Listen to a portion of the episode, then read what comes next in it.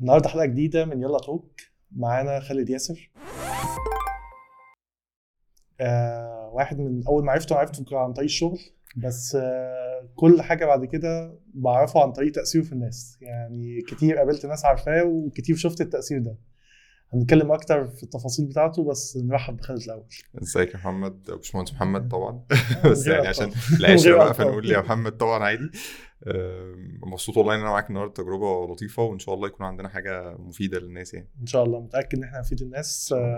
عشان يلا توك مش مركزة على أي حاجة غير إن أنا إزاي أشوف تجربة خالد وخالد يقدر يفيد بيها الناس بأكتر قدر ممكن يعني فأنا متأكد إن هم يلاقوا حاجات كتيرة جدا. يستفيدوا منها إن شاء الله. يا رب إن شاء الله. طيب خلينا أبتدي من بدري شوية. يعني أنا دايما بحب أبتدي البداية دي. آه، أكتر مرحلة تعليمية أثرت فيك؟ يعني ابتدائي يعني شوية بنبقى صغيرين لسه الموضوع مش واضح بالنسبة لنا. بس في ناس ممكن تبقى الموضوع مؤثر معاها من أول إعدادي أو ثانوي. قول لي أنت أول حاجة بدأت معاك إيه؟ طيب خلينا نبدا كده. بسم الله. يعني المتعارف عليه إن أي حد بيبقى بالنسبة له لحظة لطيفة جدا انه يقعد يتكلم عن ذكرياته وعن رحلته وعن الكلام ده كله. بس بالنسبة لي اللي هيبقى مهم أكتر في الحاجات اللي هتتقال هو إن كل واحد هيرفلكت أو هيعكس الكلام اللي بيتقال ده على نفسه نفسه. فهو لو لقى نفسه في مرحلة ما أو لقى معلومة مثلا أو لقى موقف عدى آه أنا كنت في الموقف ده قبل كده فهو ده اللي هدفنا إن إحنا نطلع بيه إن شاء الله. أكيد إن شاء الله. مرحلة تعليمية خلينا نبدأ إن أنا كنت نيرد جدا. أنا من الناس اللي هي كانت عايشة حياتها عشان تذاكر بس. آه، مفيش بقى أصحاب مفيش خروجات مفيش الكلام ده يمكن لحد أولى جامعة مثلا. فبناء على ده جبت 99% في ثانويه 99.3 من عشرة في ثانوية عامة عشان دي بتفرق جدا. أنا ثانوية عامة 2009 آه، مش عارف ده بقى قديم بقى ولا جديد بس آه، يعني قريبين من بعض. يعني. مش بعيد قوي. أنا 2011 فاه يعني إحنا بس بس أنا دفعتي كانت 2011 على فكرة. يعني يعني أنا أصلا كنت كنت داخل سنتين. آه كنت داخل سنتين بدري وسبحان الله بقى في الحكاية هتفهم أنا ليه دخلت سنتين بدري. ف داخل مرحلة الثانوي بأحلام وطموحات آه، واضحة وصريحة إن أنا هكون آه، حلم العيلة المهندس بقى لأن أنا والدي كان نفسه يبقى مهندس والعيلة كلها ما كانش فيها مهندسين كتير وحاجات كده. فانت هتبقى بقى المهندس وبتاع. بس الثانية كده 99 و3 من 10 وعلم رياضة وعلم و2009 دي تقريبا و- دي الدفعة بتاعت امتحان الفيزياء ال- كان لا اللي بعدها. اللي بعدها اللي بعدها. على طول. آه بس كانت دفعة البعبع دايما بالنسبة لنا. لو 2008 بص امتحان معروفة. ال- أيوه بالظبط 2008 معروفة. لدرجة إن إحنا وقتها كنا في ناس كتير حولت خاف خوفا من إن ده يتكرر تاني يعني. فاهم. ف بس أنا وقتها بقى كان عندي بقى انطباع إيه اللي هو أنا عايز أبقى أجمد حاجة. فاللي هو أنت مهندس لأ شوف لي هندسة بترول. يعني أنا إيه أعلى حاجة في على حاجة؟ ممكن أعملها؟ عشان أنت عايز ده اطلاقا ولا عايز هندسة ولا أي حاجة بس أنت طالع أصلا مشبع بأفكار إن دي كلية قمة والكلام الجميل ده كله. حلو. سبحان الله سنتها تقريبا يعني دي كانت أعلى سنة خدت هندسة بترول في التاريخ تقريبا أو حاجة زي كده خدت 99 ونص. فما جبتش هندسة بترول وده كان إحباط رهيب. ليه؟ عشان إزاي هدخل هندسة بقى العادية مع الناس اللي جايبة 90 و92 والحاجات اللي زي كده. ده طبعا ده كان كلام فارغ يعني. هو ما زال كلام فارغ بس وقتها كان كانت حاجة كبيرة جدا. لا والثانوية عامه بالأرقام بتاعتها لا هي أصلا في ناس بحس إن هي عايزة تحطها badge كده في ال- بالظبط. زي الشهادة كده اللي هو أنا داخل جايب كذا وأنا عامل أتقدم كذا. لواحدة معايا 99 ف... فكان أقصى طموح ساعتها إن أنا أدخل هندسة وأبقى بقى مثلا معيد في الكلية أو دكتور في الكلية والكلام ده كله. ووقتها حتى ما كانش لسه في انفتاح قوي ال social media وال influencers والشغف والح... ما كانش بنسمع انت معروف زي أهالينا كده. انت خريج تجارة تشتغل محاسب خريج هندسه تشتغل مهندس وهكذا. دخلت هندسة أول سنة إعدادي هندسة نجحت. دخلت بعديها أولى ميكانيكا. دخلت في ال... ودخلت هنا حرفيا تحس إنك دخلت في. وشك كده. يعني فلو فلو أنت أكيد أنت عشان مهندس كهرباء فأنت مدرك آه فمدرك طبعا يعني الناس بتتكلم في حاجات بالنسبة لي اللي هو إيه يا جماعة في إيه؟ يعني أنا إيه اللي جابني هنا؟ و... فهو في إعدادي هندسة كان بدأت بقى حاجة إن أنا كنت بدأت آه، رحلة ريادة الأعمال يعني مجازا. كان أول مرة تقريبا يبقى في مفهوم ريادة الأعمال ده في في الجامعة عندنا كان 2011 بعد الثورة على طول. فبدأت بقى فكرة إن أنا أعمل مجلة للشباب كان هدفي منها إن أنا أخلي الناس تعبر عن مواهبها وحاجات زي كده. فبدأتها وأنا في إعدادي هندسة الموضوع استهواني قوي فبدأت أهمل شوية في الدراسة وبتاع. آه، جت امتحانات أولى ميكانيكا دخلت وامتحنت وقررت إن لأ ميكانيكا الكار ده مش كارك فأنت بقى محتاج إيه تدخل حاجة تانية. فعشان تحول طبعا لازم تستنى سنة. تمام؟ فاستنيت سنة؟ كنت عايز تحول حاجة جوه هندسة؟ جوه هندسة. حلو قسم آه. تاني يعني آه لا أنت بره هندسة ده كان ده كان ذبح. مفيش حاجة اسمها إن أنت بره هندسة. دي. أنت هتبتدي من أنت تقريبا لما بتحول بتبتدي من بعد إعدادي بقى- آه كأنك لسه مخلص إعدادي تاني. فقلت مش مشكلة هستغل فترة الفراغ ديت بقى إن أنا أركز في المشروع وكده. بس أنا still في هندسة وبحقق. حلم العيلة وكل الكلام الجميل ده. طيب. آه، حولت يعني استنيت بقى ال term التاني ودخلت السنة الجديدة أولى مدني. فمدني معروف إن هو أكتر قسم بي- بيشتغل وأكتر قسم ليه فرص والكلام ده كله. والدي وقتها أصلا كان بيشتغل في شركة هندسية فاللي هو أنت الطريق مرسوم بقى أنا هطلع وأشتغل ب 5000 جنيه في الشهر وقت ما كان 5000 جنيه ده رقم, رقم كبير. آه وهتجوز بقى البنت اللي أنا بحبها وخلاص كده الحياة مرسومة بقى. حضرت محاضرة واحدة بس في في أولى مدني والله مش هنساها ابدا يعني. كانت كانت محاضرة مادة اسمها structure لسه كنت أقول لك إيه. هي محاضرة واحدة. يعني وقررت إن يعني لأ ما يعني هو هو كده كده كان الموضوع بيزن جوايا إن إن أنا فعلا مش مهندس أنا مش مش فاهم. أنا آه بعدي بس مش فاهم ومش مبسوط ومش عايز حاجة زي كده وماليش خلق أذاكر على ده. وكان وقتها بقى في البديل اللي هو بتاع فكرة إن أنا فتحت مشروع فكان مستهويني بقى فكرة المسابقات وبروح أقدم وأنا speaker وبشتغل في ال marketing وبنزل ألف على sponsors وبنتعلم حاجات جديدة وكده ف ده حلو. فوقتها أنا ما كنتش مدرك إيه اللي ممكن أعمله في الهيصة اللي إحنا فيها دي ما كانش أنا من طنطا أصلا فطنطا ما كانش فيها نماذج يعني نقدر نقول آه، إن تبني مثلا عليها آه. اللي هو أروح مثلا لأهلي أقول لهم زي فلان وما كانش فيه الكلام ده خالص ولا شغف بقى ولا الكلام ده مم. فتوكلت على الله وقلت لا أنا هحول تجارة ومش قلت. وبعد سنتين إحنا هنا بنتكلم إن في سنتين عدوا ف يعني من غير بقى ادخل في ملابسات وتفاصيل كتير جدا يكفي إن أنا أقول لك أنا والدي دخل عنايه مركزه ثلاث أيام. مش إن أنا حولت أنا رحت أقول بس إن أنا عايز معلومة أحول. بس. معلومة بس إن أنا بفكر أحول.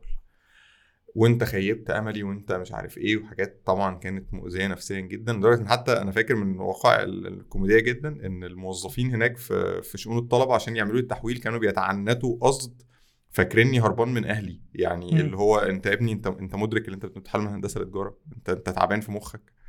فما كانوش عايزين يمشوا لي الورق يعني. وقد كان حولت تجارة ودي كانت بداية حاجات كتير حلوة جدا جدا. وده مش معناه إن التحويل نفسه هو اللي كان حاجة كويسة. فلسه كنت أسألك السؤال ده. بالظبط. هل التجربة دي بالنسبة لك آه، تقدر تاخدها وتعممها؟ يعني تقدر تقول. لاي واحد متضايق في هندسه أنت مش مكانك. اطلاقا. أو إزاي أحكم على إن أنا قرار زي ده ممكن يتعمل أصلا؟ إزاي احكم؟ دي ده سؤال سؤال كبير يعني. بس مهم لأن آه. الحتة دي بتحصل. يعني أنا أنا أنا برضو في كلية في كلية ناس كتير كانت بتفكر كده. وناس كتير عملت كده بس مش قوي بره هندسة بس كان كتير جوه هندسة بيغيروا أقسام أو هكذا. وناس كتير وأنا منهم أنا اشتغلت من وأنا في تانية جامعة ومن ساعتها ما اشتغلتش حاجة ليها علاقة بهندسة. يعني أو مالهاش علاقة على الأقل بالقسم بتاعي بالقسم يعني. بتاعك بالظبط.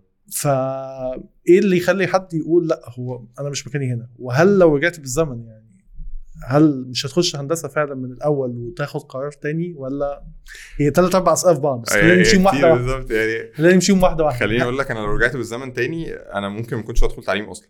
يعني دي. ممكن تكون إجابة صادمة يعني أنا أنا لا اشتغلت بتجاره ولا اشتغلت بهندسة. يكون الموضوع واضح يعني. حلو.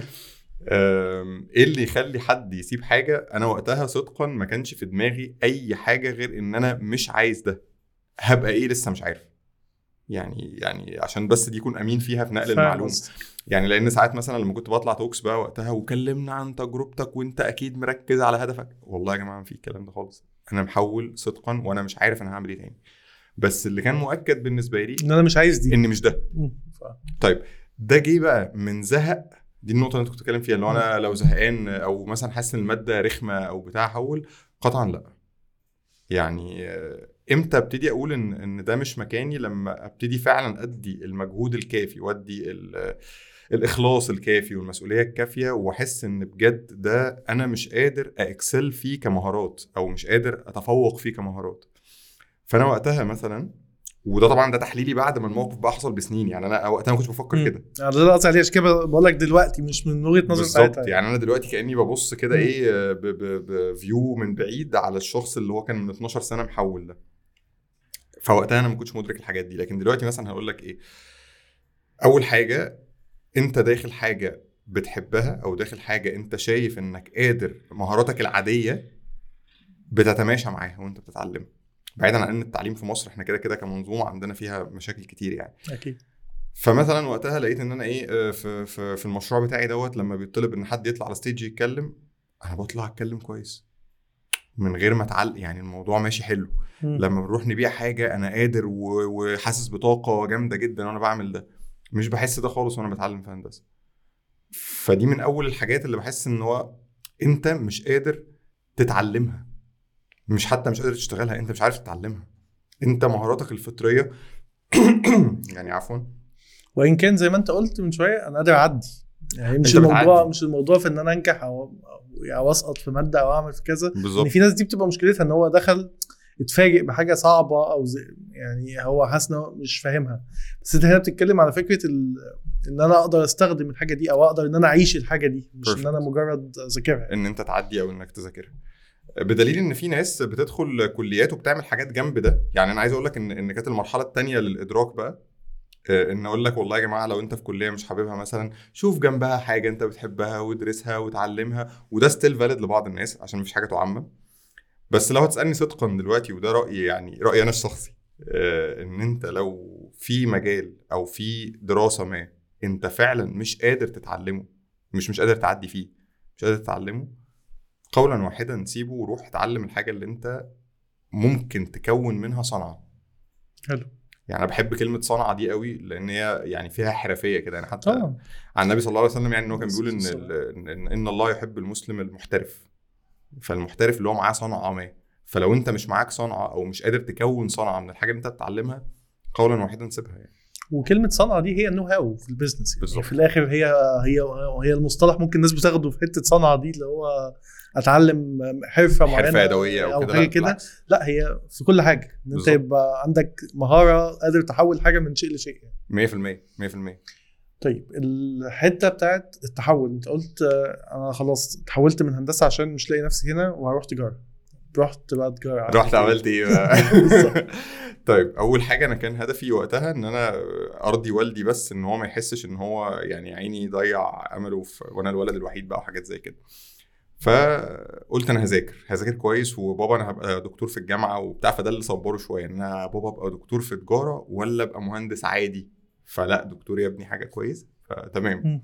فخبيت عن العيلة الكبيرة يعني كان أسرتي بس اللي عارفة العيلة الكبيرة إن أنا في هندسة لدرجة إن أنا كنت بروح هندسة عشان آه، أعرف ال- الأسامي بتاعت المواد وكده فلما نقعد قعده عائلية يكلموني أنت عامل إيه؟ فأقول لهم آه والله دكتور فلان والمادة الفلانية. ففي أول سنة طلعت الرابعه الدفعة. أنا لحد. دلوقتي مش عارف إزاي بس طلعت الدفعه أنا كنت مركز في الدراسة ومش عارف إيه وبتاع.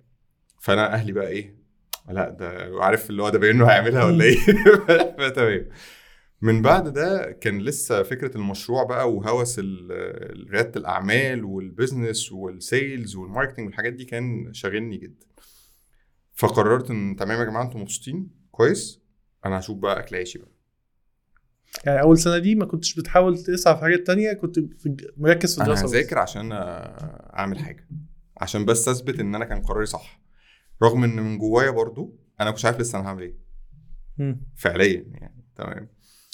آه طيب هتبقى بقى marketer ولا هتبقى HR ولا هتبقى accountant ولا هتبقى sales ولا هتبقى إيه بالظبط؟ لسه مش عارف. أنا بعمل مجلة ومبسوط وبنبيع وبدأنا نتعرف شوية بدأت أطلع في التلفزيون وأطلع في talks وعاجبني. حتى يعني من الحاجات الل- اللذيذة جدا إن والدي بعد ما شاف الحاجات دي بدأ إيه طب ما والله يا جماعة ما تسيبوا ولادكم يعملوا اللي هم عايزينه. ما دي حاجة فعلا ما جايز هم يبقوا متفوقين في الحاجة اللي هم بيحبوها. فده بالنسبة لي كان أول انتصار صغير كده. من بعد ده بقى آه، حصلت حاجة كانت shifting جدا بالنسبة لي يمكن المجله وقفت. توقع يعني ما كانش عندنا خبرات كان عندي 17 سنة ما كانش عندنا خبرات كبيرة. آه، وسافرت أوكرانيا. حلو. حاجة تبع الجامعة. حاجة كانت تبع مؤسسة اسمها AIESEC مش. عارف المفروض نقول. أه بس يعني. آه. بس دي كانت بغض النظر عن AIESEC نفسها التجربة دي كانت life changing بالنسبة لي. آه، إن إن أنت إزاي ممكن تسافر بلد تانية وتعيش فيها لوحدك. ودي من الحاجات اللي بنصح بيها أي حد لو يقدر يعملها بجد تسافر أي بلد لوحدك فترة لأن أنت بتستكشف نفسك الحقيقية هناك. فرحت شهر ونص. أشتغل آه، ترينر لطلبة في إعدادي وثانوي إزاي يلاقوا الشغف بتاعهم وإزاي يلاقوا الموهبة بتاعتهم. وده كان سبحان الله فتح من ربنا كده يعني أنا ما كنتش بسعى له لقيتها كده وسمعت عن الموضوع فعجبني فيلا. أنا كان دايما عندي فضول إن أنا أجرب حاجات يعني. فسافرت شهر ونص وهناك بقى اكتشفت آه، أنا كان مثلا كل intern أو كل حد مسافر ليه إن هو يدرس لفصلين أو ثلاثة أنا كنت مركز جدا. وسبحان الله عملت شغل كويس فبدأوا يدوني فصول تانية. طب لا مدارس تانية. طب انت خلاص أنا بقيت full time هناك بدل ما كنت رايح أتفسح أنا بقيت مركز قوي إن أنا بدرس للولاد وكان في challenges كتير هناك في الموضوع دوت وكده.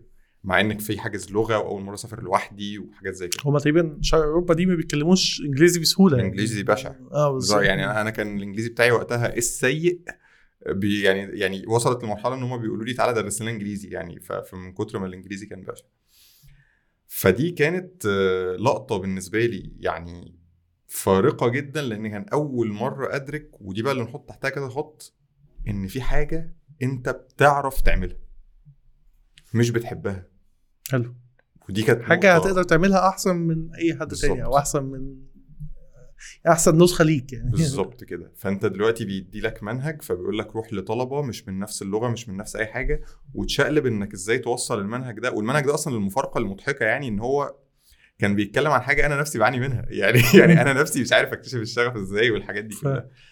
فمن هنا رجعت لأ آه، أنا محتاج أعمل حاجة ليها علاقة بإن أنا أعلم الناس إزاي تكتشف آه، الشغف بتاعها.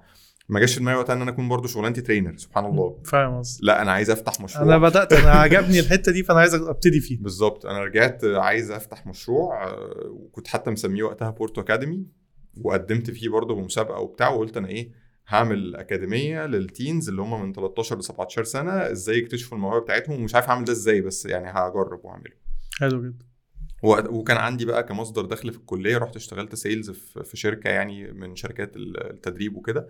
وكنت برضو بعرف a sell كو... بعرف أبيع كويس. فكلها حاجات متعلقة بالكلام. طبعا كل ده تحليلي دلوقتي. يعني وقتها ما كنتش مدرك مش مدرك مش. شايف الصورة كاملة ساعتها. بالظبط كده. فدي كانت المرحلة التانية اللي بدأت تنور فيها حتة كده. أنت بتعرف توصل معلومة. هعمل بإيه ده؟ لسه مش عارف. حلو. أنت كل ده مراحل استكشاف.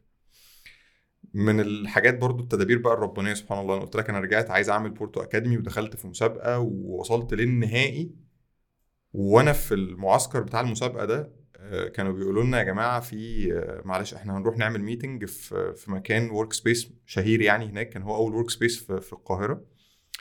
فأنا ما كنتش فاهم أصلا إيه يعني يعني إيه إيه workspace؟ ده. أنا راجل بقى جاي من طنطا بقى وبتاع فانا مش عارف يعني إيه ده. لا ده مكان كده بتقعد تعمل فيه meetings وبتقعد تقابل فيه ناس أصحابك وتشتغلوا وتذاكروا وبتاع. طب ده حلو ده ده إحنا ده إحنا كنا في طنطا بنعاني إن إحنا مش لاقيين مكان كده. تلاقي مكان هادي أو المكان مناسب ان إحنا نقعد فيه أصلا بالظبط. بالشكل ده. حاجة بقى مضحكة جدا إن أنا ما رحتش يوم ال pitching النهائي يوم عرض المشروع النهائي بتاع بورتو academy اللي أنا أصلا مقدم بيه وصلت فيه final من ثلاثة ما رحتش عشان قررت إن أنا هفتح workspace وقلت بسرعة وهسيب ده وأروح. خلاص أنت كل ده كنت driven أو كنت يعني آه، آه، متأثر بفكرة إنك عايز تساعد ال community اللي في طنطا. أنت طالع من أقاليم وشايف إن في خدمات كتير أو في مشاكل كتير لسه مش محلولة. فمرة عملت لهم مجلة عشان يلاقوا المواهب ومرة عايز تعمل بورتو academy ومرة عايز تعمل workspace فرجعت وقررت إن أنا مش هعمل بورتو academy وهعمل workspace طبعا ده قرار يعني ساذج. أنا أنا معترف إن هو قرار ساذج لسه كنت. اسالك أقول لك هل ساعتها كان بيحركك الظروف ولا ولا كان في أي دافع بنوع من أنواع التفكير أو التخطيط أو اطلاقا. عشان دي حاجة من الحاجات اللي بتجي لنا ناس كتير يعني شباب صغير بالذات يسألوا فيها. اللي هو أنا مش عارف إزاي أخطط أو إزاي أفكر أو إزاي أعمل وهو في السن الصغير. فاحيانا فعلا كنت لأ يعني مش مش دلوقتي يعني ممكن انت دلوقتي اعمل على قد ما تقدر اللي عليك خد اعمل. مجهود في حاجات كتير بحيث انك تقدر توصل تعمل كده فممكن 100%. برضو 100% و... وعايز أقول لك على حاجة ادركتها بقى يعني مؤخرا سبحان الله موجودة في القرآن يعني لما ربنا كان بيتكلم على ذي القرنين سورة الكهف هتلاقيه بيقول لك إيه وآتيناه من كل شيء سببا فأتبع سببا. أنت لو وقفت عن ال... عند الآية دي مع إن قبلها كمان بيقول لك إيه انا مكنا له في الأرض. يعني يعني ده واحد ربنا بيقول إحنا ده ده مكنا له في الأرض ده واحد من الناس اللي سادت الأرض. عشان إيه بقى؟ اتيناه من كل شيء سببا ادينا له سبب ادينا له سكة طريق. يعني هنا مين اللي اداه؟ ربنا. ربنا مش هو. هو بس كل اللي عمله إيه؟ أتبع سبب سبب عمل. لما اللمبة دي نورت ما تروح كده تشوف في إيه. فأنا بدأت أربط لما لما يعني تدبرت في الآية دي وبدأت أربط بقى الأحداث اللي حصلت في حياتي وفي حياة ناس كتير كمان أعرفها هتلاقي إن تلات أرباع الحاجات الكبيرة في حياتك غالبا جت من حاجة أنت ما كنتش مخطط لها. بس ده مش معناه إن هي جات لك وأنت قاعد في البيت. أكيد. هو ده ده اللي دايما بقوله. أنت. طالما بتتحرك هتوصل حتى لو هتوصل متأخر هتوصل مش عارف إيه بس هتوصل لحاجة أنت عايز توصل لها بس طول ما أنت بتتحرك لو قاعد مكانك مستحيل. مستحيل. مستحيل يعني حتى لو رزقك مكفول وكل حاجة بس أنت دلوقتي بتستكشف بتستكشف ما ينفعش تستكشف وأنت في بيتك. أنت بتستكشف بتروح بتيجي بتسافر بتجرب بتتعلم حاجات مختلفة وهكذا. ف... فانا لحد اللحظة دي والله فعلا أنا بحاول أقول لنفسي هو أنت كنت بتفكر في إيه؟ إنك ما رحتش ال final وال final عشان تفتح مشروع أنت لا تفقه عنه شيء تاني لمجرد إنك سمعت بس إن دي حاجة كويسة. فلقيت إن هي بس driven من فكرة إن أنا عايز أساعد الناس يا جماعة. فايه اللي هيساعدنا في طنطا؟ لا نعمل لهم مكان حلو يجمعهم بدل الكافيهات والقهاوي والكلام ده كله. فرجعت وقررت إن أنا خلاص مش هعمل بورتو academy. يعني قفلت الملف ده شوية كده. هبدأ بقى workspace لا. ضحك جدا بقى. آه لقيت إن في آه كان وقتها بقى ما كانش لسه فكرة اليوتيوب انتشرت قوي كده. كان كان لسه ناس قليلة قوي اللي بتطلع. على اليوتيوب وبتاع. بس دلوقتي خالد بقى عنده في حتة كده اتبنى إن هو بيعرف يتكلم أو إن هو بيعرف يوصل معلومة. فكنت بلاقي ناس كتير جدا بتجيلي آه، أنت مثلا الصدر الحنين بقى بتاعنا فعايزين نقعد نحكي معاك ونشوف ونقول لك على مشاكلنا وبتاع وتحلها لنا وكده. اللي هو وقتها أنا ما كنتش عارف إن ده اسمه كوتشنج. بالمناسبة. تمام؟ فقلت هو أنا كل شوية حد يجي لي ويطلع إنه عقده بسبب التربية طب ما نعمل حاجة تعلم الأهالي الناس التربيه كلها. بالظبط. إيه اللي الناس بتحبه؟ بتحب ال- الحواديت والمسلسلات والحاجات اللي زي كده. طب ما أعمل مسلسل. أنت بتعمل إيه اعمل حاجة يعني تتحرك في حتت صعبة أنت بتعمل إيه؟ قوي بالظبط. يعني تخيل لو أنا قاعد بحكي الحدوته دي قدام أهلي مثلا أنت ربنا يعينهم عليا والله. اللي هو أنت بتعمل إيه يا ابني؟ وكل ده وأنا في الكلية بالمناسبة. لسه كل ده إحنا في مرحلة تجاره في الكلية لسه آه. طبعا كنت خلاص بقى اللي هو أنا بقيت عارف إزاي أذاكر وأعدي وبتاع. فأنا هعمل مسلسل يا جماعة. طب أنت بتعرف تمثل؟ لأ. بتعرف تكتب سكريبتات؟ لأ. بتبقى معاك أدوات؟ لأ. هتعمل إيه؟ post لذيذ على الفيسبوك كده. يا جماعة أنا بعمل مسلسل ودي يعني كدبة كده ربنا يسامحني عليها. أنا بعمل مسلسل هيتعرض على MBC تمام؟ ومحتاج بنت في سن معين وولد في سن معين وحد بتاع مونتاج وتصوير ومش عارف إيه وبتاع طلبات الحاجات كلها. نمت وصحيت فوجئت بكم comment ات رهيب ناس بتعرض خدماتها وببلاش ومش عارف إيه فأنا اللي هو إيه يا جماعة الموضوع بجد؟ طب قشطة تعالى. بهزر. أنا كنت بهزر. أنت بتقول لهم MBC بقى وبتاع فالناس وده كان كذب أنا بوضح تاني ده ده غلط ما تعملوش كده. ف بدأت بقى أعمل casting عجبني بقى استهواني الموضوع بقى وعملت نفسي يوسف شاهين جدا وبدأت تعالى مثلا اعملي لي المشهد الفلاني أو اعملي لي المشهد الفلاني. ده, ده كويس ده وحش. فكونت crew وناس محترمة جدا ساعتها قالت لي إحنا هنساعدك بالمونتاج والتصوير والحاجات دي كلها عشان إحنا مقتنعين بالفكرة اللي أنت عايز تعملها. أنت عايز تعالج مشاكل التربية. كان عندي فكرة أكتر من 40 حلقة. أنا كنت بكتب السكريبتات على قدي كده. والأفكار وبتاع. عملنا منها حلقتين. وشوف بقى هنا أتبع سبب بقى يعني ليه قايل القصة دي. بصدفة كونية ما تمام لحد دلوقتي بفتكرها بقول سبحانك يا رب يعني. أسمع عن مسابقة اتعملت تقريبا مرة واحدة بس في مصر. وقتها اسمها مسابقة زيزينيا للأفكار الإبداعية في مجالات منها مجال الإعلام. لو أنت عندك فكرة آه، حاجة حلوة للإعلام تعالج مشكلة أو كده قدم معانا. فقلت يلا نقدم. كان الفكرة المسلسل ساعتها كان نفسي يبقى اسمه إن كبر ابنك. يعني. كبر ابنك تعمل معاه إيه؟ وإحنا كنا already قبل المسابقة كنا مصورين حلقة استعدادا إنها تنزل على اليوتيوب. فقدمنا بالحلقة دي وقلنا نشوف إيه الكلام. طبعا عايز أقول لك إمكانيات تصوير بدائية تماما يعني ما كانش بقى فيه ما شاء الله ال- ال chroma بقى. والكاميرات والمايكات والحاجات دي كلها. أنا مصور في صالة بيتي وجايب كشاف بتاعنا بتاع الكهرباء بتاع زمان دوت عشان ف- كل حاجة بدائية جدا. فقدمنا ففوجئنا إن إحنا اتقبلنا. اتصفينا من 90 فريق. وبدأت أستغل مهارتي في العرض إن أنا أقنعهم بالفكرة بغض النظر عن quality ال- مم. الحاجة اللي المنتج. تمام. اتصفينا من 90 40 وصلنا finalist مع ثلاثة فرايحين بقى اليوم الختامي في حفل آه، مهيب. بص بقى المفاجأة كانت فين بقى؟ ما تقوليش ما رحتش تاني. لا والله لا لا لا مش للدرجة دي. مين لجنة التحكيم؟ حد من ال MBC وحد من ال CBC وحد من روتانا. أصلا. وبيتقال لنا إن لو الفكرة الفكرة اللي هتكسب ممكن مرشحة إن هي تتعرض على قناة من دول.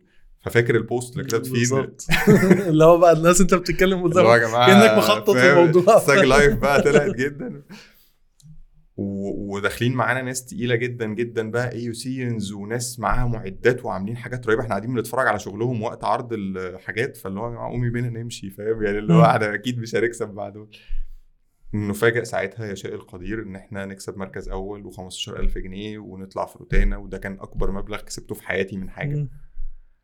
فبدأت ولا 12000 جنيه الشيك عشان مم. فاهم 12000 جنيه بالظبط. فبدأ الموضوع ياخد hype وبرافو وانتوا غيرتوا حياتنا ومش عارف إيه وحاجات كده. حلو يلا بقى نكمل. لا. كانت فكرة ال workspace لسه في الأفق. مم. وكنت بدور على مكان يعني ده حصل خلال وأنا بدور على ال work. space بالظبط. جالنا مكان. في وقت أنا كنت عندي فيه ميعاد مع السفارة السويسرية عشان أسافر بره مصر أشتغل. حلو. اختيارات الكتير اللي في نفس الوقت. 500 حاجة يعني مش قادر أقول لك.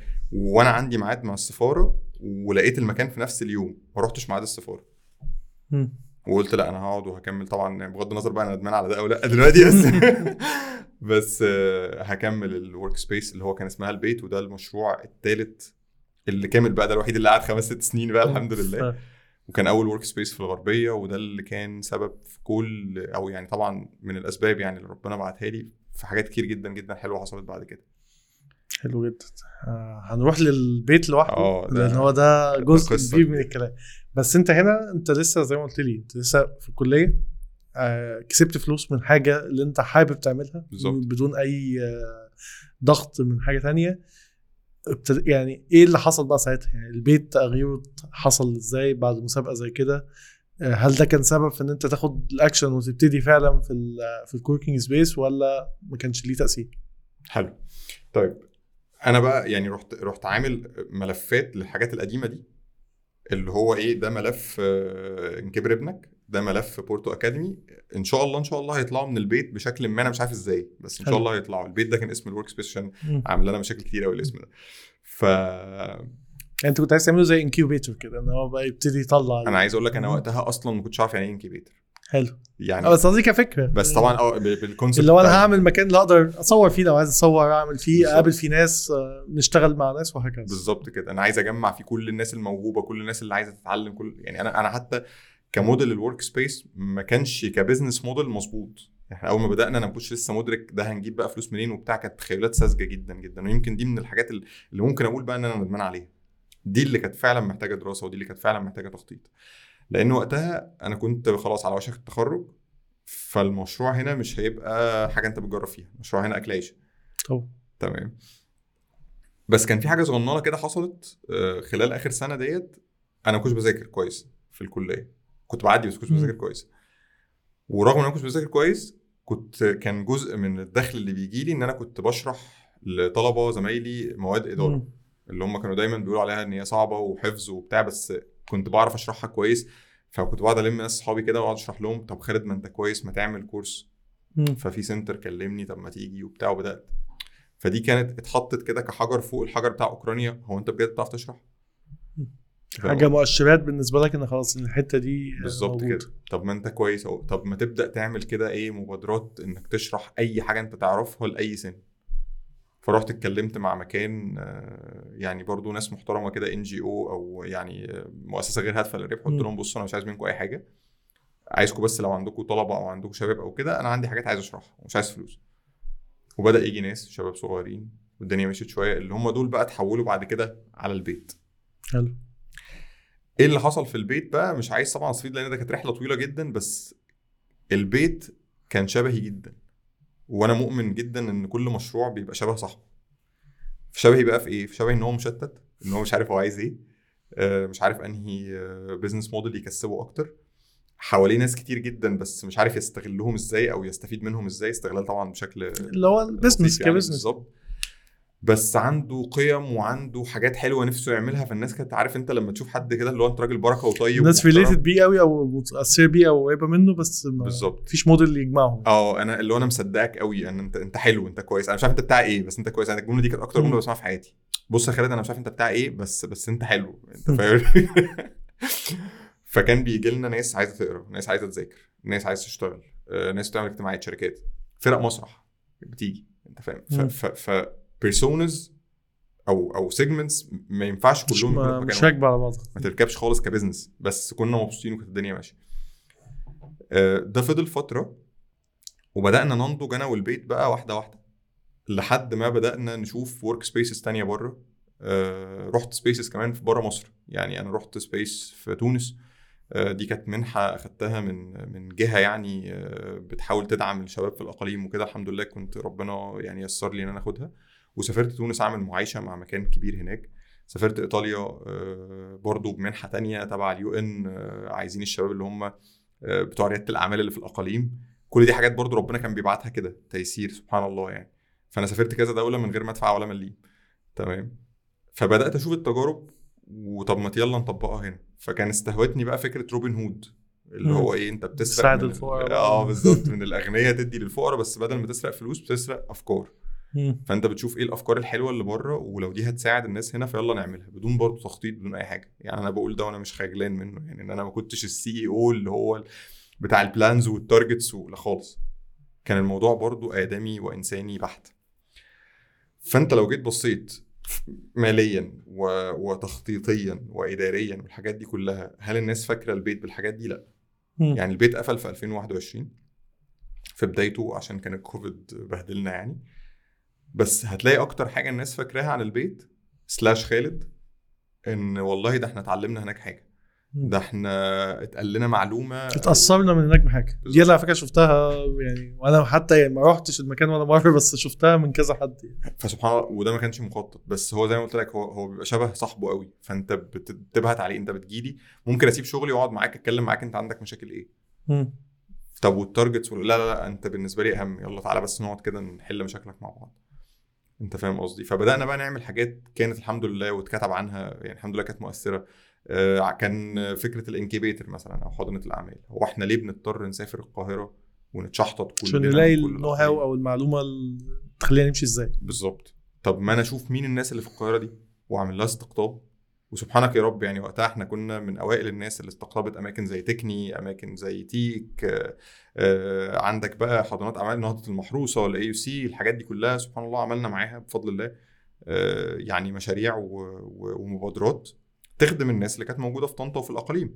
عملنا حاضنه أعمال غطت 10 محافظات الدلتا والقناة. كان بالتعاون مع workspace هناك الله يمسيهم بالخير بقى اسمها مكعب في إسماعيلية. عملنا project مشترك يعني وكده. بدأنا نعمل مبادرات تساعد الناس إن هي تتعلم مجال معين ونوصلهم بأصحاب شركات. جت منين فكرة المبادرة؟ جت إن أنا شخصيا كنت أعرف أصحاب شركات وأعرف ناس عايزة تشتغل فكنت دايما ده بيكلمني وده بيكلمني اوصلهم ببعض. طب ليه ما بدل ما يبقى فردي ما يبقى مؤسسي؟ يلا نعمل. مبادرة. فكانت الدنيا ماشية كده. بس هنا كل ده كان لسه ما لقيناش الموديل الربحي أو ال business model كان الدنيا ماشية ماديا آه لطيف وبتغطي مصاريفك والحياة ظريفة بس مش اللي هو بقى أنت هتعمل حاجة آه، رهيبة بقى وتكبر 6 X و10 X والكلام ده كله. وبيني وبينك يعني أنا ما كانش شاغلني ده. يعني. عارف إن ده كلام مش صح ك business لأن كمان كان أنت في investors وفي حاجات وبص يعني أنا تقريبا تفكير قريب من بعض يعني. في مرحله في حياتي عملت نفس الفكرة. بس أو يعني حاجة قريبة من نفس الموديل يعني. بس هي الفكرة كلها لما واحد بيكبر بيبتدي يشوف إن هو أصلا طيب حتى لو أنت تفكيرك إيجابي في ان أنا عايز أساعد الناس ما هو لازم الموديل يبقى بيكسب عشان يساعد الناس. إلا مش هيكمل. بالظبط. يعني ف... وده كان درس اتعلمته من البيت. إن خالد لو أنت مش بتعرف تجيب فلوس كان لازم يكون معاك حد بيعرف يجيب فلوس. بالظبط. عشان ده يستمر. بس وقتها أنا برضو ما كنتش مدرك إن يعني مثلا أنا كنت بقول إيه CEO البيت. ودي كلمة أنا عارف إن هي كلمة very attractive وجذابة جدا لناس كتير إن أنا founder and CEO بتاع لا أنا بعترف دلوقتي إن دي حاجة ما كانتش بالنسبة لي كويسة. لأن أنت مطلوب منك مهام ال CEO المظبوطة كلها حاجات مش شبهي. كل حاجات تنفيذية أكتر منها plan وكلها مش شبهي. يعني أنت قعدني مع ناس أتكلم خليني أدي training آه، خليني أجيب لك أفكار campaigns كنت بعمل أفكار campaigns دعائية وحاجات زي كده. ممكن اكتب سكريبتات حاجات كلها حاجات في ال creative يعني بس ما تقعدنيش أحلل آه، sheet ات Excel ما تقعدنيش. أحط targets للناس آه، يعني عايز أقول لك محمد لو شغال معايا مثلا وأثر في في, في task معينة طب هطبطب عليه وأنت كويس طبعا ده فشل في هتعامل. معاه الناحيه الإنسانية مش الناحيه بالظبط، ده, الشغل ده ده فشل في ال business يعني أنت فاهم فأنا لو معايا شريك ساعتها شاطر في الماليات وكده هي هيلطم يعني. بس كل ده كان بي بيبني جواك block ات block ات انت عمال بتستكشف عن نفسك فأتبع سببا. آه، ربنا رزقني ساعتها بإن ال training الأول مرة بقى في الفترة دي ابتدي آخد منه فلوس. أنا ما كنتش مستوعب أصلا إن إزاي في حد ممكن تكون شغلانته trainer. وده بسبب سوء التعليم للأسف إحنا ما اتعلمناش صح. فأنا كنت بقعد أقول trainer ما أنت لازم تكون trainer في حاجة. مفيش شغلانة اسمها trainer كده. فطب أنهي حاجة بقى؟ فرجعنا نفس السؤال تاني هو أنت trainer marketing ولا business. ولا مش عارف إيه ولا. هو أنا لازم أدخل المجال بقى وأقعد 10 سنين أشتغله. وبعد ما أبقى expert وجامد جدا أبتدي بقى أقول للناس يلا يا جماعة بقى تعالوا اعلمكم فاهم قصدي؟ بس أنا بحب أتكلم. طب أنا بحب أعمل training فأعمل إيه؟ فربنا بعت لي حاجة كده كان أول مرة أسمع عن كلمة facilitator مم. إن أنت إزاي شخص ميسر بيجي لك منهج جاهز بس أنت شاطر في شرحه. افتكرت لما كنت بشرح لاصحابي إيه ال- الإدارة. لا، ولما انت كنت بتقول لا وروني أي حاجة أنت عايزين تشرحوها أنا عايز أشرحها. بالظبط. وافتكرت أوكرانيا وافتكرت الحاجات دي كلها. فبدأت طب ما حلوة الفاسيليتيتور دي. وشوف سبحان الله برضو فتح من ربنا في المقام الأول والأخير يعني. أنا اشتغلت مع أسامي أنا لحد اللحظة دي مش متخيل إزاي أنا اشتغلت معاها بكل ال- اللخفنه اللي أنا بحكيها لك دي. أنا اشتغلت مع شيل إيجيبت. اشتغلت مع الأمريكان تشامبر اشتغلت مع آه، إنجاز مصر اشتغلت مع نهضه المحروسة آه، اشتغلت بدرب موظفين في البنك الأهلي بدرب آه، عمال بلو كولرز في مصانع زي عرفة ومصانع غزل وهكذا. ف كل الحاجات دي سبحان الله فتح وفلوس وحاجات أنت بدأت تاخد أول مرة تاخد ثمرة مد... ثمرة مادية من مجال. طب ما هو أنا ليه مش بكمل؟ فكان أول مرة أشوف فكرة إن الحاجة اللي أنت بتحبها وبتعرف تعملها ونحط تحتها كذا خط بدأت تجيب فلوس ونحط تحتها كذا خط. مم. لأن بقى في حد محتاجها. فبدأت الفورميولا أو المعادلة تتكون من هنا. فكان البيت موجود بيحقق الحتة اللي هي ال- السوشيال أو الحتة الاجتماعية أو المجتمعية اللي أنت نفسك تعملها. وبقى في دخل كمدرب من حاجة أنت بتحبها وبتعرف تعملها. طيب هل أنا هنا عرفت نفسي كمدرب؟ برضو لأ. كان عندي دايما تخوف. دي مش شغلانة برضو. وهنا كانت الغلطة فين بقى؟ إن أنا ما أحطش نفسي ب community من المدربين أفهم منه و mentors أو ناس اللي هم المرشدين والموجهين ودي يعني أكتر نصيحة كان نفسي حد يقولها لي ساعتها. حوط نفسك بالناس اللي في الشغلانة دي. هم هيفهموك بسرعة جدا إزاي تعمل إزاي تتعلم إزاي تاخد خطوات صح أسرع يعني. بالظبط. فكم معتقدات خاطئة كان عندي مشاني سنين لمجرد إن إن أنا ما حوطتش نفسي بالناس اللي تقول لي المعلومة الصح. فدي كانت الفخ أو التربة اللي الواحد وقع فيها هنا لحد ما جت الكورونا قعدتنا في البيت في ال في ال في المش... في الحاجتين. الاثنين كتدريب أو. كبيت. فوقتها كان عندي التزامات مادية. والموضوع طول يعني خمس شهور ست شهور ومش هينفع. فبدأت أقدم على وظيفة بقى لأول مرة بقى في حياتي إن أنا أقدم على وظايف طيب أنت بتفهم في إيه؟ في الحاجات بقى بتاعت عارف بص كانت دايما كده. طب خالد نشوف لك وظيفة في إيه؟ أقول لهم يا جماعة والله اللي تلاقوه sales ماشي اللي تلاقوه PR ماشي اللي تلاقوه event ما أنا عملت كل حاجة. ما أنت أصلا في المشروع أنت عملت كل حاجة. كويس؟ وده على قد ما هو لطيف في إنك تلاقي فرص بس على قد ما هو وحش في ال- في ال branding بتاعك أنت بتاع. إيه؟ بالظبط. أنت صنعتك إيه؟ فأنا يعني حصل بقى حاجة برضو أتبع سببا. يعني أنا كل شوية هفضل أرجعها لأتبع سببا وآتيناه إعلان كان نازل في, في group ما. بدون ذكر أسامي. إن إحنا محتاجين حد آه، وظيفة يعني اسمها startups associate حلو. أنا أصلا ما أعرفش إيه المصطلح ده. يعني إيه associate يعني إيه startups associate بيعمل إيه يعني؟ بيطبطب على ال startups ولا بيعمل إيه؟ فكنت ب scroll كده في الفيسبوك فشفت الإعلان وما اهتمتش يعني. لقيت بقى اتنين mention فقلت لأ الموضوع يعني أنا هدخل أبص أشوف. إيه الموضوع بتاعه. آه ما يعني أنا أنا بؤمن جدا بالإشارات الربانية والحاجات اللي زي كده فهدخل أسأل يعني. فدخلت لل... اللي هي مسؤولة ال HR اللي كانت منزلة الإعلان بقول لها هو إيه الوظيفة دي بتاعت إيه؟ قالت لي والله إحنا عايزين حد بيفهم في آه، ريادة الأعمال وبيساعد ال startups في في في استثمارات وحاجات زي كده. برضه أنا كان أول مرة أشوف المصطلح ده فقلت لها ماشي هقدم يعني هبعت لك السي في وخلاص يعني. تمام. وأنا ببعته حرفيا مفيش في دماغي أي حاجة وكل ده عمال بدور على فرص تدريب يعني بدور على فرص إن أنا أشتغل كمدرب. كده أجزم يعني في الحتة دي بس كده أجزم إن آه، فاصل أو يعني حاجة بتصد ناس كتير قوي عن التعليم وعن شغل أو عن فرص مصطلحات. يعني عارف اللي إيه المصطلحات كمان اللي إيه كل شوية بتقعد تستجد يعني. وهزود لك عليها كمان حاجات ال requirements أو الطلبات. بالظبط اللي هو ال list ة اللي بتتحط بدون بالظبط. فتلاقي مثلا في وظائف طالبة آه، مش عارف إن أنت يكون معاك سنين خبرة قد كذا في إيه آه، يكون معاك مهارة إيه. أنا من من أنصار قدموا على الله. يعني مم. يعني يعني قد يبدو ده career coaches يزعلوا منه بس لأ يعني أنا من أنصار طالما أنت شايف إن فيها الحد الأدنى من الحاجات اللي أنت بتعرف تعملها قدم كنوع من أتبع سبب هتجيلك أو لا دي مش بتاعتك خالص. وقول اللي أنت بتعرف تعمله واللي ما بتعرفش تعمله. قول أنا خبرتي 1 2 3 4 والله ده مناسب ليك ومناسب مش بالظبط مناسب كده. بالظبط. الله يفتح عليك. وبالمناسبة ده اللي حصل بالظبط في. الوظيفة اللي أنا بكلمك عليها دي اللي هي بالنسبة لي وقتها ولا حتى كانت وظيفة محتملة. يعني أنا مقدم لأن أنا قاعد. فاهم؟ لأي حاجة. تمام؟ ففوجئت بعدها بيومين البنت بتكلمني بتقول لي خالد في first interview بتاع آه، طبعا آه، الشغلانة دي في القاهرة. تمام. أنا مش عارف ينفع أقول أصلا الاسم ولا لأ بس لا، لا، عادي، طيب. أنا أنا كان كانت شركة ادفنتشرز واللي وقتها برضو كان أول مرة أسمع عنها. آه، ودي إحدى شركات مجموعة نهضة مصر. أنا كنت عارف نهضة مصر بس ما أعرفش ادفنتشرز فاهم. فقالت لي طبعا إيه الشغل في القاهرة وكده بس إحنا عشان الكوفيد والكلام ده فإيه آه، هنعمل ال- ال meeting ده virtual يعني. حلو. فدخلت مع ال general manager مستر ماجد ربنا يديله الصحة ويمسيه بالخير لأنه برضو من الناس اللي كانت مهمة في رحلتي يعني. عمل معايا ال interview وبدأ يسألني في حاجات أنا عارفها بحكم الاحتكاك. ما أنا راجل آه، كنت trainer في ريادة الأعمال واشتغلت مع حضانات أعمال وكان عندي workspace ف community معروف.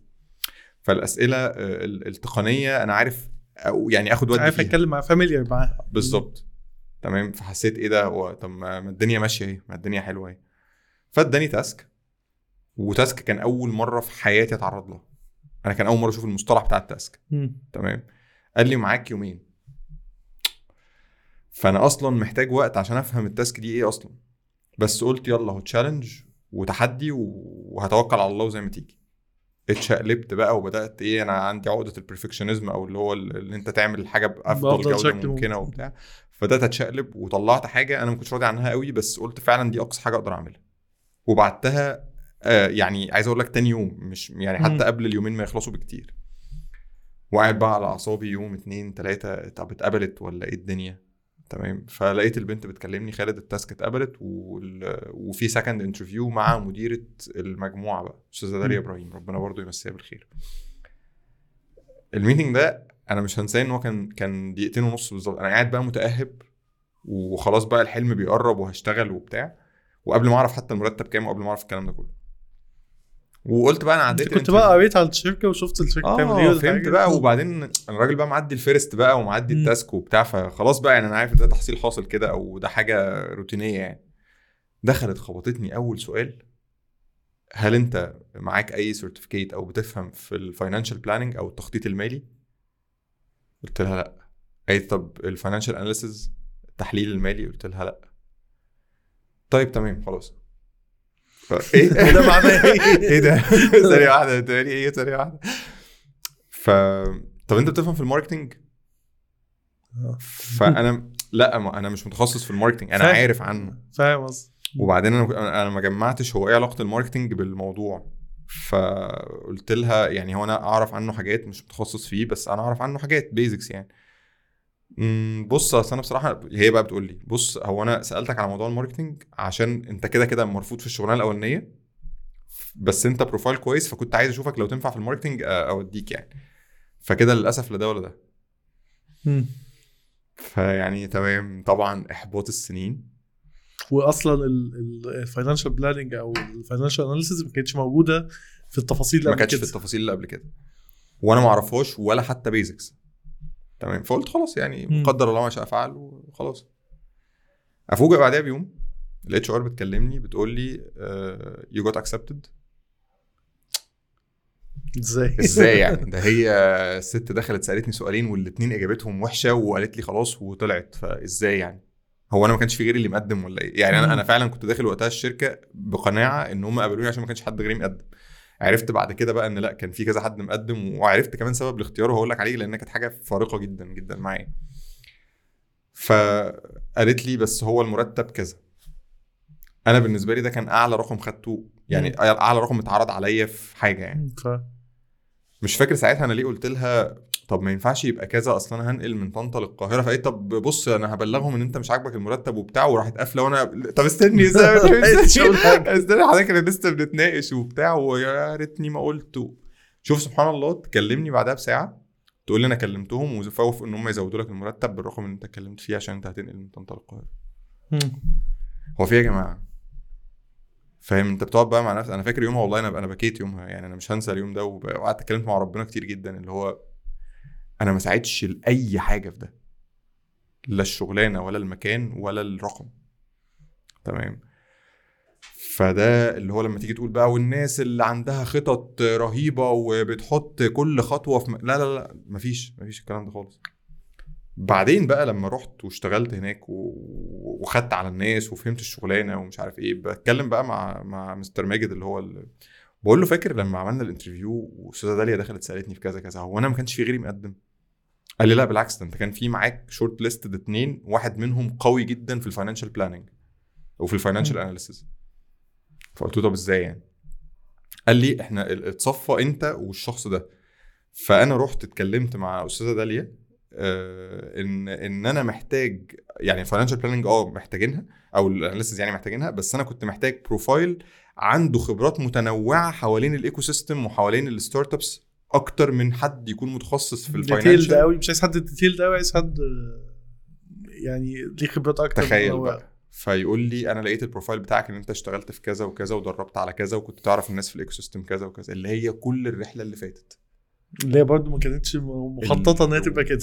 ولا حاجة فيها مخططة ولا حاجة تقول إن هي ينفع يتربط ما بينها وما بين بعض. يعني خطوات كلها كانت بعيدة عن بعض. فإن يبقى سبب اللخفنه دي هو السبب اللي أنت اتقبلت عشانه فما تقدرش غير إنك تقول سبحانك يا رب. فأتبع سبب. اشتغلت في ادفنتشرز كانت تجربة رائعة جدا جدا هناك. آه، اتعلمت حاجات كتير جدا. وأنا في ادفنتشرز بدأت بقى إيه أشم نفسي شوية بقى أنا عايز أبقى trainer بقى. أنا خلاص أنا يعني موضوع ال analysis والحاجات دي حلوة وكل حاجة بس مش أنا برضو حسيت إحساس هندسة كده.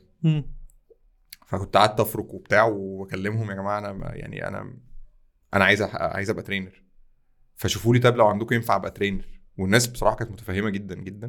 قالوا لي بص هو ده مش متاح قوي بالشكل اللي في خيالك بس وكان يعني إن إحنا نعمل لك offer ما كده تظبط لي إن أنت تقدر تعمل ده وده في نفس الوقت. ودي كانت حاجة محترمة جدا بصراحة منهم أنا فاكرها لهم لحد دلوقتي يعني. وإحنا في الرحلة دي آه، كانت Adventures آه، في program دعم من ال USAID أو من المعونة الأمريكية. حلو. فأنا كنت بروح كممثل عن Adventures في في البرامج بتاعتهم وكده.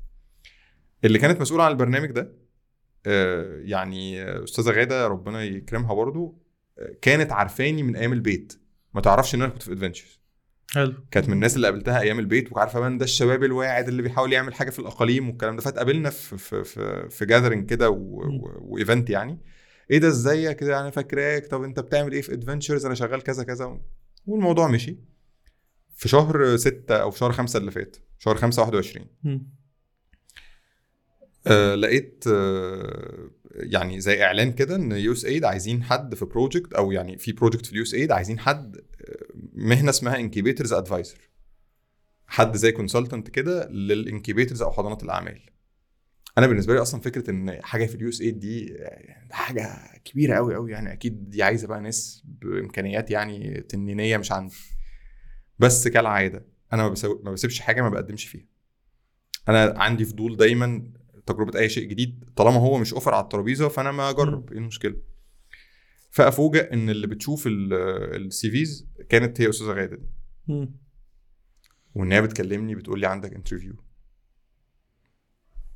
وإحنا إحنا اللي هنعمله في ناس هيطلع علينا يا بنتي. ده, ده أنا كنت بجرب ده أنا بقعد كده من باب التجربة. فقلت يعني هدخل interview هيسألوني في حاجات وبتاع وغالبا مش هت... فدخلت ال interview ونفس اللي حصل في Adventures بالظبط. انت بتجاوب technically كويس وفاهم حاجات من كل التجميعات بقى الخبرات اللي فاتت فيكلموني إن خالد you got accepted وانت هتشتغل معانا وأستاذة غادة تحديدا تقول لي أنا كنت فعلا عايزاك تشتغل معانا عشان uh, أنت عندك تجميعة خبرات من حاجات مختلفة هتفيدنا جدا في الشغل ده. تاني نفس الحاجات العشوائية. نفس السبب ونفس ودي آخر شغلانة ليا دلوقتي جنب كوني ترينر و... وإن شاء الله يعني أنا في خطوة جاية بقى هبتدي بقى أركز على مجازا بقى الشغف مم. اللي هو عايز بقى بدل ما كنت ب...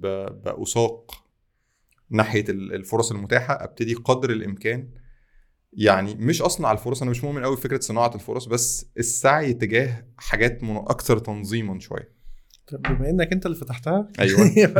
نروح لها ونرجع تاني انت شفت الختمة بقى بتاعتي عشان افتح لك. بالظبط. انت فتحت الكلمة بتاعت الشغف و... وأنا شفت ليك يعني كلام كتير وبوستات وفيديوهات وحاجات تدور حولها سواء آه، قديما كمؤيدا و... وحديثا كان أنت بتقول لا هي مش كل حاجة. صح. فتقدر تعرفها لنا إزاي. خصوصا إن هي كلمة من الكلمات اللي بتتسوق ليها على مدار أجيال مش مش بس دلوقتي لأ يعني قبل كده ودلوقتي والجيل الجديد كلمة عابرة للأجيال يعني. فتقدر توصفها إزاي وهل هي حاجة آه كويسة الناس ممكن تمشي وراها لو هي أصلا بمفهومها الأساسي الناس فاهمها صح يعني. حلو قوي ده بقى حاجة يعني يمكن أنا جاي البودكاست ده كله بقى عشان الكلمتين اللي جايين مش عشان الرحلة خالص. حلو جدا. يعني ده دي ده سؤال رائع ويا رب بس يفتح علينا كده في الكلام أو يفتح لينا في الكلام إن شاء الله. إن إحنا نقدر نقول فيه حاجة كويسة. الأول تعالى نقول إيه اللي مش شغف؟ حلو. يعني قبل ما نقول إيه شغف إيه اللي مش شغف؟ فكرة إن أنا بحب ألعب كمانجا ده مش شغف. لسبب بسيط جدا جدا. إن أنا بحب الكمانجا بس مش بعرف ألعبها. تمام؟ فأنت هنا بقى عندك صفة إن أنت بتحب شيء بس أنت لا تتقنه أنت لا تجيد استخدامه. فده مش شغف. كويس؟ فأي حد هيقرر إن أنا شغفي في مجال التايكوندو المائي طالما حضرتك مش بتعرف تتقنه أو مش بتجيد عمله فده لا يعد شغف ولا ينبني عليه أي قرار في حياتك. حلو. وأنا مسؤول عن الكلمة ديت. رغم إن أنا وقتها كنت باخد قرارات بناء بس على الهوى أو بناء على الحب والحاجات اللي زي كده. فده اسمه هوى هوى نفس اللي هو أنا بيستهويني الحاجة الفلانية. إحنا مأمورين أصلا بمحاربته يعني. بمحاربته الله يفتح عليك. بالظبط. كويس. فإنك تسيب كلية إنك تسيب شغلانة إنك تسيب مشروع إنك تفتح مشروع بناء على هوى نفس إن أنت بيستهويك شيء أو إنك حابب فقط حابب ده لا أنصح بيه اطلاقا بالعكس ابعد عنه تماما لأن ده هيدخلك في حتة عارف تبع هواه بقى. يعني ده ده ضلال وسحلة بنت لذينة يعني. تمام؟ فده أول حاجة عايزين نقولها. يعني يعني نقدر نعرف الموضوع إن الشغف هو حاجة أنت بتحب تعملها أو بتحب تقضي وقتك فيها بس مش لازم تكون قادر تطلع منها فلوس ولا مش قادر تكون قادر تعملها كبروفيشنال التالت. ما هو بلوك بلوك كده. حلو. أول حاجة إنك تكون بتحبها تمام ماشي؟ بس ليست كافية. حلو. تكون بتعرف تعملها أو عندك استعداد تتعلمها. تتعلمها حلو. حد الإتقان. كويس. فلو حضرتك دخلت عملت لي كوباية قهوة لطيفة ده معناه إن أنت بتحب القهوة بس مش معناه إن أنت هتكون باريستا. ف تمام؟ إنما لو عملت ده 20 40 50 100 مرة ومره وكل مرة الناس مبسوطة منها فأنت كده تمام. كويس. هل ده كفاية؟ كفاية إن دي حاجة أنت تبص عليها مش كفاية إن ده يكون أكل عيشك تبص تشوف فيها فرصة ولا لأ. الله يفتح عليك. فيها فرصة. لو أنت جربت مفهوم ال business أي business في الدنيا يعني وانت يا. راجل صاحب business. فممكن تبقى متفق معايا في حاجة زي كده. انت عندك حاجة في حد عايزها وعنده استعداد يدفع فيها فلوس. مش ده أي business في الدنيا كده؟ طبعا. سواء كان خدمة كان منتج كان أي حاجة. شيل ال- الشركة أو شيل ال business وحط حضرتك كبني آدم. فأنت عندك حاجة بتحبها بتوجدها وفي حد عنده استعداد يدفع فيها فلوس. هنا نبدأ نتكلم. جميل. تمام؟ هنا تبدأ تاخد قرار. فإحنا للأسف ما تعلمناش إزاي تتعلم؟ مم. فانت رايح بس بالحب. ومش إزاي تتعلم المادة العلمية أو مش إزاي بس تتعلم المجال إزاي تتعلم كمان إيه ال career بتاعه أو إيه الفرص المتاحة ليه. إزاي تعمل له career أصلا. إزاي تعمل له career أصلا. يعني في حاجات شبه كده يعني في الناس مثلا اللي مره واحدة ابتدت تبقى بت بتحب ترسم فابتدت تعمل الموضوع ده ك project إن أرسمك أو أرسم حد أو اعمل حاجة زي كده بالظبط فأنت ممكن آه تحول دي من حاجة الناس مش محتاجاها لإنك تعملها بس دي صعبة مش. سهلة يعني. بالظبط بس هنا إتقانك للشيء كخطوة أولانية. ادالك ال options أو ادالك الاختيارات اللي تخليك تقول والله بص لو باشمهندس محمد محتاج مني دي ممكن أبيعها له ك freelance أدي كده اتجاه أهو عشان الناس بس الخناقة بتاعت ال freelance ولا الشغل ولا الوظيفة ولا. المشروع اهو ده هنحلها أهو أنا عندي مهارة بتقنها وبحبها فحد عايزها مني ممكن ابيعها له freelance طيب لقيت إن هي متكررة بعتها ل 20 واحد؟ 20 واحد طب ما. تفتح بيها شركة. ما تجيب حد يساعدك وافتح بيها شركة. طيب مفيش فرص إنك تفتح شركة بس في حد تاني محتاجها في شكل نظامي اسمه وظيفة روح بيع له دي كوظيفة. وحتى ده اللي بقى اسمه دلوقتي intrapreneur يعني اللي هو اللي هو يعني رائد أعمال داخلي في الشركة إن أنت راجل ب mindset أو بعقلية رائد أعمال. أنت عندك أفكار وعندك مهارة بتعرف تستخدمها إنك تحل بيها مشاكل جوه شركة حتى وأنت موظف عشان الكلمة دي بقت سيئة السمعة. تمام؟ فشغف تاني المعادلة بتاعتها حاجة بتحبها بتتقنها أو عندك استعداد تتعلمها وفي حد محتاجها عنده استعداد يدفع فيها فلوس. وانس إن بقى عندك الحاجات دي طبعا هقول لك اتبع شغفك. طبعا بدون بدون وساعتها ما بقاش نقدر نقول عليه شغف إحنا نقدر نقول عليه مهارة اللي إحنا كنا بنتكلم. في الأول أو الصنعه اللي إحنا. بنتكلم عليه في الأول اسميه حمادة يعني. المهم إن إن الشيء ده ده شيء يستاهل النظر إليه فمثلا من من 8 9 سنين لو كان حد شافني في أوكرانيا وقال لي خالد اللي انت بتعمله ده اسمه facilitation ك career وابدأ اتعلم facilitation skills ده كان فرق معايا جدا. لو كان حد قال لي مثلا إن أنت قعدتك مع الناس آه، تتكلم 1 to 1 كده ده حاجة اسمها coaching وابدأ اتعلم وخد بقى certification ومش عارف إيه فرقت معايا جدا. ده للأسف ما حصلش والح- والحمد لله إن هو ما حصلش. قدر ربنا طبعا نافذ. بس في النهاية ده اللي إحنا كنا محتاجين نتعلمه. بس عارف بقى المشكلة في إيه يا باشمهندس بقى؟ خليني أقول لك. هو ليه أصلا في معضلة في موضوع اكتشاف الشغف ده؟ يعني يعني الناس بيبقى السعي دايما وأنا كنت واحد منهم يعني. مم. أنا عايز أكتشف شغفي. أنا بص اديني 10 15 سنة كده أنا هجرب حاجات كتير وأكتشف شغفي. هو المعضله هنا جاية من إيه؟ تسمع أنت حاجات زي دي أعتقد. طب. صح. يجي لك أنا مش عارف أنا عايز أعمل أنا مش إيه. عارف أنا عايز أعمل إيه. كل ما أبتدي في حاجة أحس إن مش هي دي اللي أنا عايز هحب أكمل فيها حياتي. أنا- أنت برضو كنت اللي إحنا كنا بنقوله في الأول أنت كنت بتشتغل وبتجتهد وبتسعى. حتى لو في حتت كنت انت شايف دلوقتي ان هي ممكن كانت ما تتعملش بس زي ما انت قلت هي كانت أسباب في إن أنت تاخد الحاجة. اللي أنت عايزها فلأ في الحالة أنا مشكلتي بتبقى مع الحالة اللي هو إيه ودي حصلت مع واحد صاحبي والله يعني اللي هو آه هو في كلية ما مش من الكليات اللي أصلا محتاجة مجهود فكنت أنا في هندسة وهو في الكلية دي فطول الكلية عمال أقول له يا ابني حرام عليك يعني استغل وقتك ده انزل جرب اعمل اشتغل روح انترنشيب في مكان خد كورسات مش عارف إيه هو لأ مقضيها بقى وده أنا لسه ما خلصتش فبالتالي وأنا عمال شغال مثلا وبحاول أجتهد. فهو اللي رجع بعد ما خلص كلية وخلص جيش يقول لي لأ والله بص يا ريتك يا ريتني سمعت يا ريتني اعمل ده أنا دلوقتي بعمل كذا فباخد فيه مثلا يعني وقت أو حاجة عشان أعمله وأنا عندي 27 سنة ولا 26 سنة وكل ده كنت قاعد عشان مش عارف أبتدي منين أو مش عارف أبتدي إزاي. فهو لو كان ابتدى في أي حاجة من ثانوية عامة كان الخمس ست سنين دول يا وصلوه فيها الحاجة يا خلوه اكتشف إن لأ ده مش مناسب وتعاملوا على حاجة ثانية بسرعة يعني اللي هي في الفاست يعني. فكيس زي اللي أنت بتتكلم فيها دي ودي اللي خلتني استو... يعني اللي استوقفتني شوية ويمكن حتى كنت بفكر قبل ما أجي لك. البودكاست هو بجد إيه المشكلة في فكرة إن حد بيدور على شغفه؟ ومفروض إن دي حاجة كويسة. ما هو إحنا عايزين نكون بنعمل الحاجة اللي إحنا بنحبها عشان بقى نتقنها ونبدع فيها وكل الكلام اللي أنا شخصيا كنت لو حقي بروج ويراد بيه باطل. وأنا هعترف إن أنا كنت بروج لده في يوم من الأيام يعني. وهو زي ما قلت لك هو مشكلته في إن هو آه، حق شكله صح وشكله حلو. بالظبط. لو استخدم صح ممكن يبقى صح بس بالظبط. آه، الفكرة بقى في الاستخدام. أنا بحب بقى قوي هنا آه، يعني ال ال إن أنا نغوط يعني نغوص شوية كده. حلو. جوه المصطلح ده ونبتدي نجرده تماما ونوصله لأبسط شكل ممكن. هو ليه حد محتاج إن هو يكون عنده شغف للشغل؟ حتى لو الشغف بالتعريف اللي إحنا قلناه اللي هو بتاع إن أنت حاجة بتتقنها والناس عايزاها وكده. هتلاقي يقول لك عشان آه، ألاقي شغل كويس عشان أبدع عشان آه، مثلا آه، ما أزهقش وأنا بشتغل وحاجات زي كده. طيب هو أصلا حضرتك ليه بتشتغل. ده السؤال اللي محتاج وقفه في تقديري على الأقل يعني. حلو. تمام.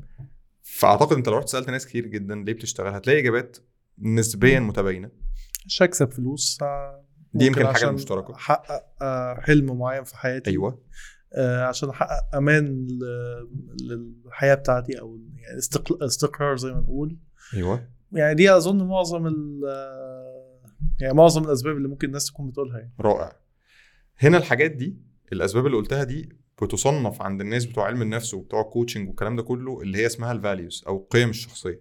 حلو. حاجة ما حدش كلمنا عنها لا في التربية ولا في التعليم ولا في الحاجات دي كلها. إن حضرتك شئت أم أبيت مدفوع داخليا بقيم هي جواك حتى لو أنت مش واخد بالك.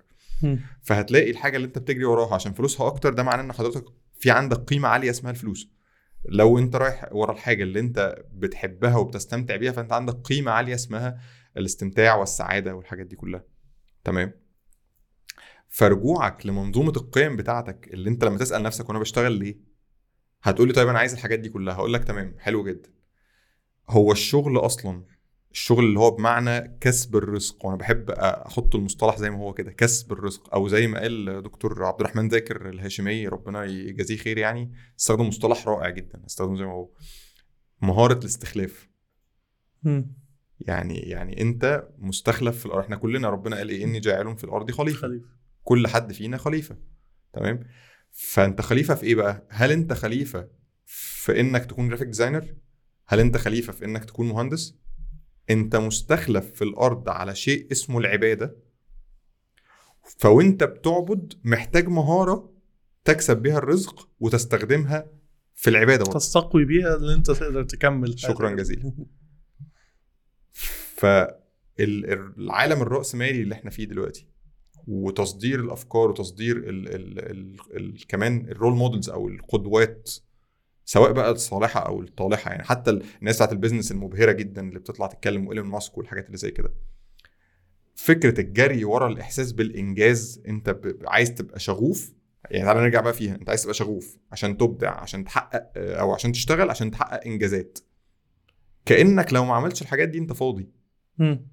والناس بتحس من جواها فعلا أنا أنا وأنا بعمل إيه عارف هي الحتة دي يعني بعيد عن بعيد شوية عن اللي إحنا بنتكلم فيه كشغل بس بحسها متحققة قوي في ربات البيوت أو الزوجات الله اللي في. البيت الله اللي هو. فكرة إن هي شايفة لو ما اشتغلتش وما عملتش وربيت ولادي بس ده كده ما عملش حاجة بل بل بالعكس يعني هو دي أصلا هو ده ال total اللي مطلوب وأي حاجة تانية هي إضافية. إن أيوه إحنا نخلق جيل كويس ونخلق نطلع جيل متربي كويس متدين كويس وهكذا ده قمة ال- اللي مطلوب. لا ده أنا, أنا عايز أقف عند الكلمة اللي أنت قلتها دي بقى اللي كررتها مرتين المطلوب.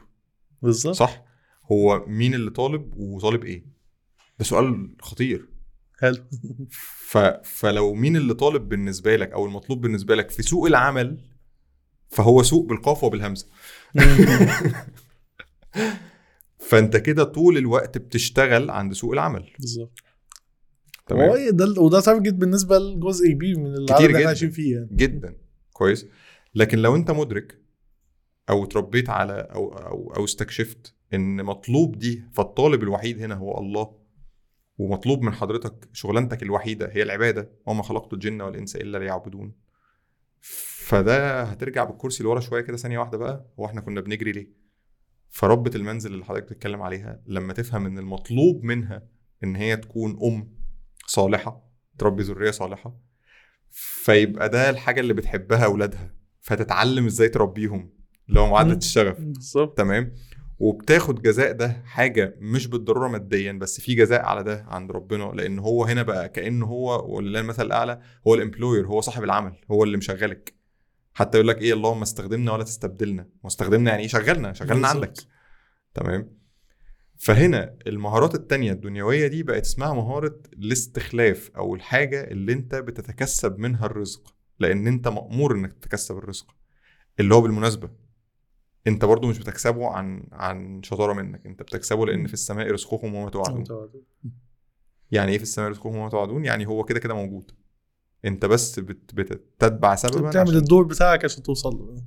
والدور بتاعك فانت لو انت عايز تشتغل وده هنا خالد برضه أنا مش عايز افرض قناعاتي أو أو أو قيمي على حد بس ال- اللي احب اقوله هنا ان كل واحد يعني لو راجع كده منظومة القيم الخاصة بيه أو بدأ يفكر فيها هو أنا أصلا من أول بقى أنا عايش ليه؟ يعني أنا مش عارف ممكن حد يسأل هو إحنا إحنا إيه اللي دخلنا في القصة دي؟ فاهم؟ اللي هو يا عم أنا كنت عايز حاجة أكتشفها عشان أكون منها عايش. لأ هي هي كل حاجة مربوطة ببعض. مربوطة ببعض. هو أنا عايش ليه؟ فعايش ليه عشان أعبد؟ هل, دي متأصلة عندك ولا لأ؟ لو مش متأصلة لأ راجع. لازم تراجع. تمام؟ طيب لو هعبد آه، يبقى هعبد دي إن أنا أصلي وأصوم وكده؟ لأ دي قصص كتير جدا. حاجات كتير بقى مش مجالها دلوقتي. طيب فأنت محتاج تتكسب الرزق. فأنت محتاج تتكسب مهارات تجيب منها الرزق. فراجع بقى. يعني إحنا بنقول لك بقى نصيحة لطيفة بقى وأنت بتتكسب مهارة والله اختار بقى مهارة أنت بتحبها وبتتقن تعملها أو تقدر تتعلمها وعندك صبر عليها والناس محتاجاها. فالشغف هنا مربوط بال purpose of life أصلا. اللي الجماعة اليابانيين خدوه وعملوا من أسطورة منه حاجة اسمها ikigai بتدرس. الايكي جاي أو الايكي جاي اللي هو ال purpose of life أو الغرض من الحياة. لأن هم ممكن ما يكونش عندهم مفهوم الله اللي عندنا. بس هم عندهم إن في قوة كبيرة وإحنا مخلوقين لغرض ما فأنت استكشافك قال لك المعادلة بتاعتها هي أربع حاجات. حاجة أنت بتحبها حاجة بتتقنها حاجة الناس عايزاها أو يعني الناس بتدفع لك ثمنها والعالم محتاجها.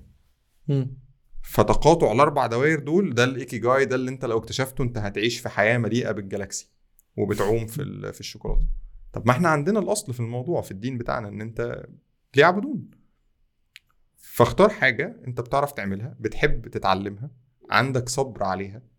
خد بالك بتحبها دي متغيرة جدا وأنت. أكيد عارف. طبعا. يعني أنت ممكن تكون بتشتغل حاجة اللي بتحبها بس ده مش معناه إن أنت طول الوقت بتبقى قاعد يعني غارق في السعادة لا والاستمتاع. خالص. هو- لأن الحياة مخ... الحياة نفسها متغيرة يعني. ما- كفاية الأحداث اللي إحنا عايشين فيها يعني. أنا والدتي كان زمان كان يعني زمان مش زمان يعني قبل ثانوية عامة قبل حتة آه، لو تفتكر أيام آه، أنفلونزا طيور أنفلونزا أيوة. الخنازير مش عارف إيه. فقبل الكام حدث دول والثورة وي وي شوية الحاجات اللي إحنا عشناها من بعدها بتقول لي أنتوا أنتوا أنتوا جيلكم ما فيهوش حدث كبير. فدلوقتي باجي أقول لها لا إحنا خدنا كل الأحداث الكبيرة. شكرا يا طنط والله. خدنا كل الأحداث الكبيرة. كبيرة بس. فهو لأ يعني إحنا جيل مثلا أنا في 2005 أو 2006 كنت صغير بس في نفس الوقت كنت أنا من صغري بحب التجارة والبزنس والحوارات الحاجات اللي زي كده فكنت بعمل حاجات كده خفيفة قوي كان الدولار مثلا كان ب 5 جنيه. يعني فهو لا إحنا عشنا تغيرات تخليك مش بس اللي بتحبه أو مش بس اللي انت حبه هو اللي انت هتجري وراه. لا انت هتجري في اوقات كتير بس لمجرد إنك آه، يعني تفضل موجود يعني. بالظبط. فحتة إن هي متغيرة آه لا متغيرة جدا كمان بالذات في العالم السريع اللي إحنا فيه يعني. بالظبط. وه- وهي بالمناسبة شبه العلاقات يعني عشان بعمل أنا دايما بحب أربط البيزنس بالعلاقات تمام؟ فهي شبه العلاقات. أنت مثلا لو اتجوزت واحدة أنا دايما بقول يعني لو. أنت اتجوزت واحدة عشان بتحبها بس مش هتقدر. تكمل. معاها. بالظبط. يعني الحب ده شيء عاطفي يعني الله حتى أنت بتقول إيه اللهم مقلب القلوب يعني أنت أنت قلبك نفسه بيتغير. فإيه اللي يدعم بقى الحتة دي؟ حاجتين إن أنت تكون بتتقن الشيء ده فعلا زائد إن أنت مراجع القيم بتاعتك. أنا موجود في الشغلانة دي أنا خارج كده بنية الله يعني بنية لله كده إن يا جماعة أنا رايح أتكسب عشان أصرف على بيتي. دي صدقة. فدي بتسمع في الإيه؟ في التعبد اللي هو دوري الأصلي. فبقت قيمة عندك هنا. أنا خارج عشان أفيد حد بعلم ما فده علم ينتفع به. فبقت قيمة عندك. فحتى لو أنت هتعمل ده وقدامك طالب رخم ومتضايق منه ومش عارف إيه هتتغلب على ده بمراجعة القيم اللي عندك. ف... فانت بدون منظومة القيم واللي بالمناسبة يعني انت لو رحت ال career coach يعني شغلانة مرموقة للناس اللي هي بتدور على شغفها يعني تمام؟ بتروح بيساعدك أول حاجة بيكلمك فيها أو من أوائل الحاجات اللي بيكلمك فيها هي إيه ال job values بتاعتك؟ أنت عايز تشتغل ليه. دي يا ملخص هي جلسة ب 1000 جنيه يا جماعة إيه ال job values بتاعتك؟ فأنت مستني من ال- من الشغلانة إنك تكون سعيد مفيش حد هيكون سعيد في الأرض. أنت مستني من الشغلانة بتاعتك إنك تحقق إنجاز إنجاز بمفهوم السوق. أنت عندك إنجازات كتير جدا بمفاهيم تانية. و- وعايز أقول لك وأنا جاي آه، كنت في المترو. فلقيت حد بيبيع منتجات أنت عارف إن المنتجات الجميلة اللي في المترو بتتباع. قعدت أفكر هل الراجل ده وهو بيبيع شرابات مثلا هل هو شغفه آه، بيع الشرابات تحديدا؟ لا أكيد لا. هل مثلا توقف في يوم من الأيام قال أنا ليه مش ببيع منتجات حريمي مثلا؟ ما, فيش لأن هو بالنسبة له ده أكل عيش. فحضرتك محتاج ما ترهقش الشغل بأكتر من طاقته. مفهوم. الشغل في حياتك ما تدلوش أكبر من طاقته. طب لو أنا بحب حاجة ومفيش حد هيدفع فيها دي الهواية. روح اتعلمها برضه. واعملها كهواية. بالظبط. واللي جايز في يوم من الأيام تتحول لشغل. تمام بس و... والله اعملها لو انت مش محتاج تشتغل. ده يا يعني فاهم؟ إيه؟ خلاص انت تمام. أرجوك أرجوك كويس إن أنت قلت الكلام ده والله. لأن إحنا فعلا سلبت مننا حياتنا حتى اللي بيشتغل بشغفه وبيحقق إنجازات على لينكد ان مسميها إنجازات لينكد ان ممكن في وقت من الأوقات تلاقي الناس دي ما عندهاش حياة شخصية أصلا ما عندهاش حاجة اجتماعية ما عندهاش هواية أنت لو لو لو لو الشغل اتقطع فجأة هيحس إن هو بلا أي حاجة. لأن هو مربوط بسوق العمل فأنت وص... يا عم أنت خدت جائزه نوبل وبعدين فمن دلوقتي يعني لكل بقى اللي بيسمعنا بقى يعني لو إحنا كل جيرني أو كل الرحلة اللي إحنا عدينا عليها ديت لو كانت فيها حاجة إن اتبع شغفك لو هو متحقق فيه الثلاث حاجات تحبه تتقنه أو عندك استعداد تتعلمه حد الإتقان وفي حد محتاج آه، الحاجة ديت أو يقدر يدفع فيها فلوس. والشغف مش هدف في ذاته والشغل محتاجين نراجع وإحنا بنشتغل ليه أصلا ومحتاجين نراجع منظومة القيم بتاعتنا. فلو الواحد طلع من الرحلة دي كلها بحاجة هيبقى ال- الكلمتين دول بلا أدنى مبالغة يعني. حلو. إحنا دلوقتي خدنا رحلة حلوة كشغل في نفس الوقت ربطناها بفكرة الشغف وإحنا ليه بنشتغل أصلا؟ أو ليه حاجة زي كده ممكن تليد الكارير بتاعنا في حتة معينة. أنا عندي حتة كده بعتبرها برضه شخصية مش هفرضها برضه على الناس. حتة إن أنا بشوف إن كل زمن ليه مصطلحاته. ومن ضمن المصطلحات اللي إحنا في الزمن ده إن أنا بقيت مش شايف بناء حتى على قصتك ورحلتك مش شايف إن فكرة إن أنا هشتغل بعد الكلية اللي كانت موجودة في الجيل بتاعنا أو في الجيل اللي قبلنا بقت فاليد أصلا. يعني بشوف إن اللي بيشتغل بعد الكلية ده متأخر. متأخر جدا كمان. ف وبشوف ناس يعني أنا أنا بدأت حياتي العملية الفعلية بدرب برمجة للأطفال اللي عندها خمس ست سنين. وكانت من أمتع الفترات في حياتي إن أنا بشوف اللي أنا كنت مش مقتنع بيه ده هيحصل إزاي إن أشوف لأ إن هو آه ممكن بيفهموا كونسبت ويبتدي يعملوا حاجة زي كده. فمن ساعتها جزء من target ي فكرة إن أنا أبقى ليا علاقة بمجال التعليم. حتى لو أنا مش هبقى أنا المعلم أو أنا المدرس أو أنا آه. ال trainer فأنا هبقى ورا الحتة دي. فبعد كده في شغلي أنا اشتغلت مع ناس professional عندهم 14 سنة. professional فعليا. و... وناس بنت حاجات دفع فيها آلاف الدولارات وعندهم 14 15 سنة. إيه الحل إن إحنا إحنا إحنا كبلد عندنا ملايين الشباب اللي في الفئة السنيه دي واللي هو إمكانياتهم كلها قريبة من بعضها. يعني لو هنشيل 10% تحت وفوق 10% إمكانياتهم مختلفة ففي 80% من الناس اللي في الفئة دي العمرية من 13 سنة ل 24 سنة. ال 10 سنين اللي ما بتعملش فيهم أي حاجة. عندك تخيل أو عندك وجهة نظر إزاي الفترة دي ممكن تبقى مفيدة للناس دي عندي وجهة نظر ممكن تزعل شوية لأن لا. هي هي هي مركبة شوية بس ده موضوع رائع يعني لأن أنا بشوف وبحكم شغلي كمان في. Adventures كان بيجي لنا. مشاريع اللي هو إحنا هنعلم coding ثلاث سنين يعني أنا. كانت بتجي في الأول مثلا إيه آه، 20 بعد كده 15 12 بقى ثلاث سنين coding يعني فجيت كده طب هي دي حاجة حلوة ولا حاجة وحشة؟ كويس وهل ال ال ال ال الزخم بتاع ال coding وال AI والحاجات دي كلها فبعيدا عن إن ده موضوع متشابك جدا بس أنا ليا فيه وجهة نظر كده. أول حاجة أنا من الناس اللي بتقدس جدا أو يعني بتقيم جدا فكرة إن إعطاء كل مرحلة حقها. حلو. يعني ده ده بادئ ذي بدء كده. طفل هو محتاج يكون طفل. مش مسخ مش يوتيوب مش آيباد مش تابلت مش أي حاجة دي. طفل فهو في مرحلة ربنا خلقه في مرحلة استكشاف للعالم. وزرع قيم وهكذا. فده أول حاجة. كويس؟ ده ما يتعارضش مع إنه يتعلم شيء عشان بس أكون. دقيق في الكلام. بس ما انساش إن هو طفل.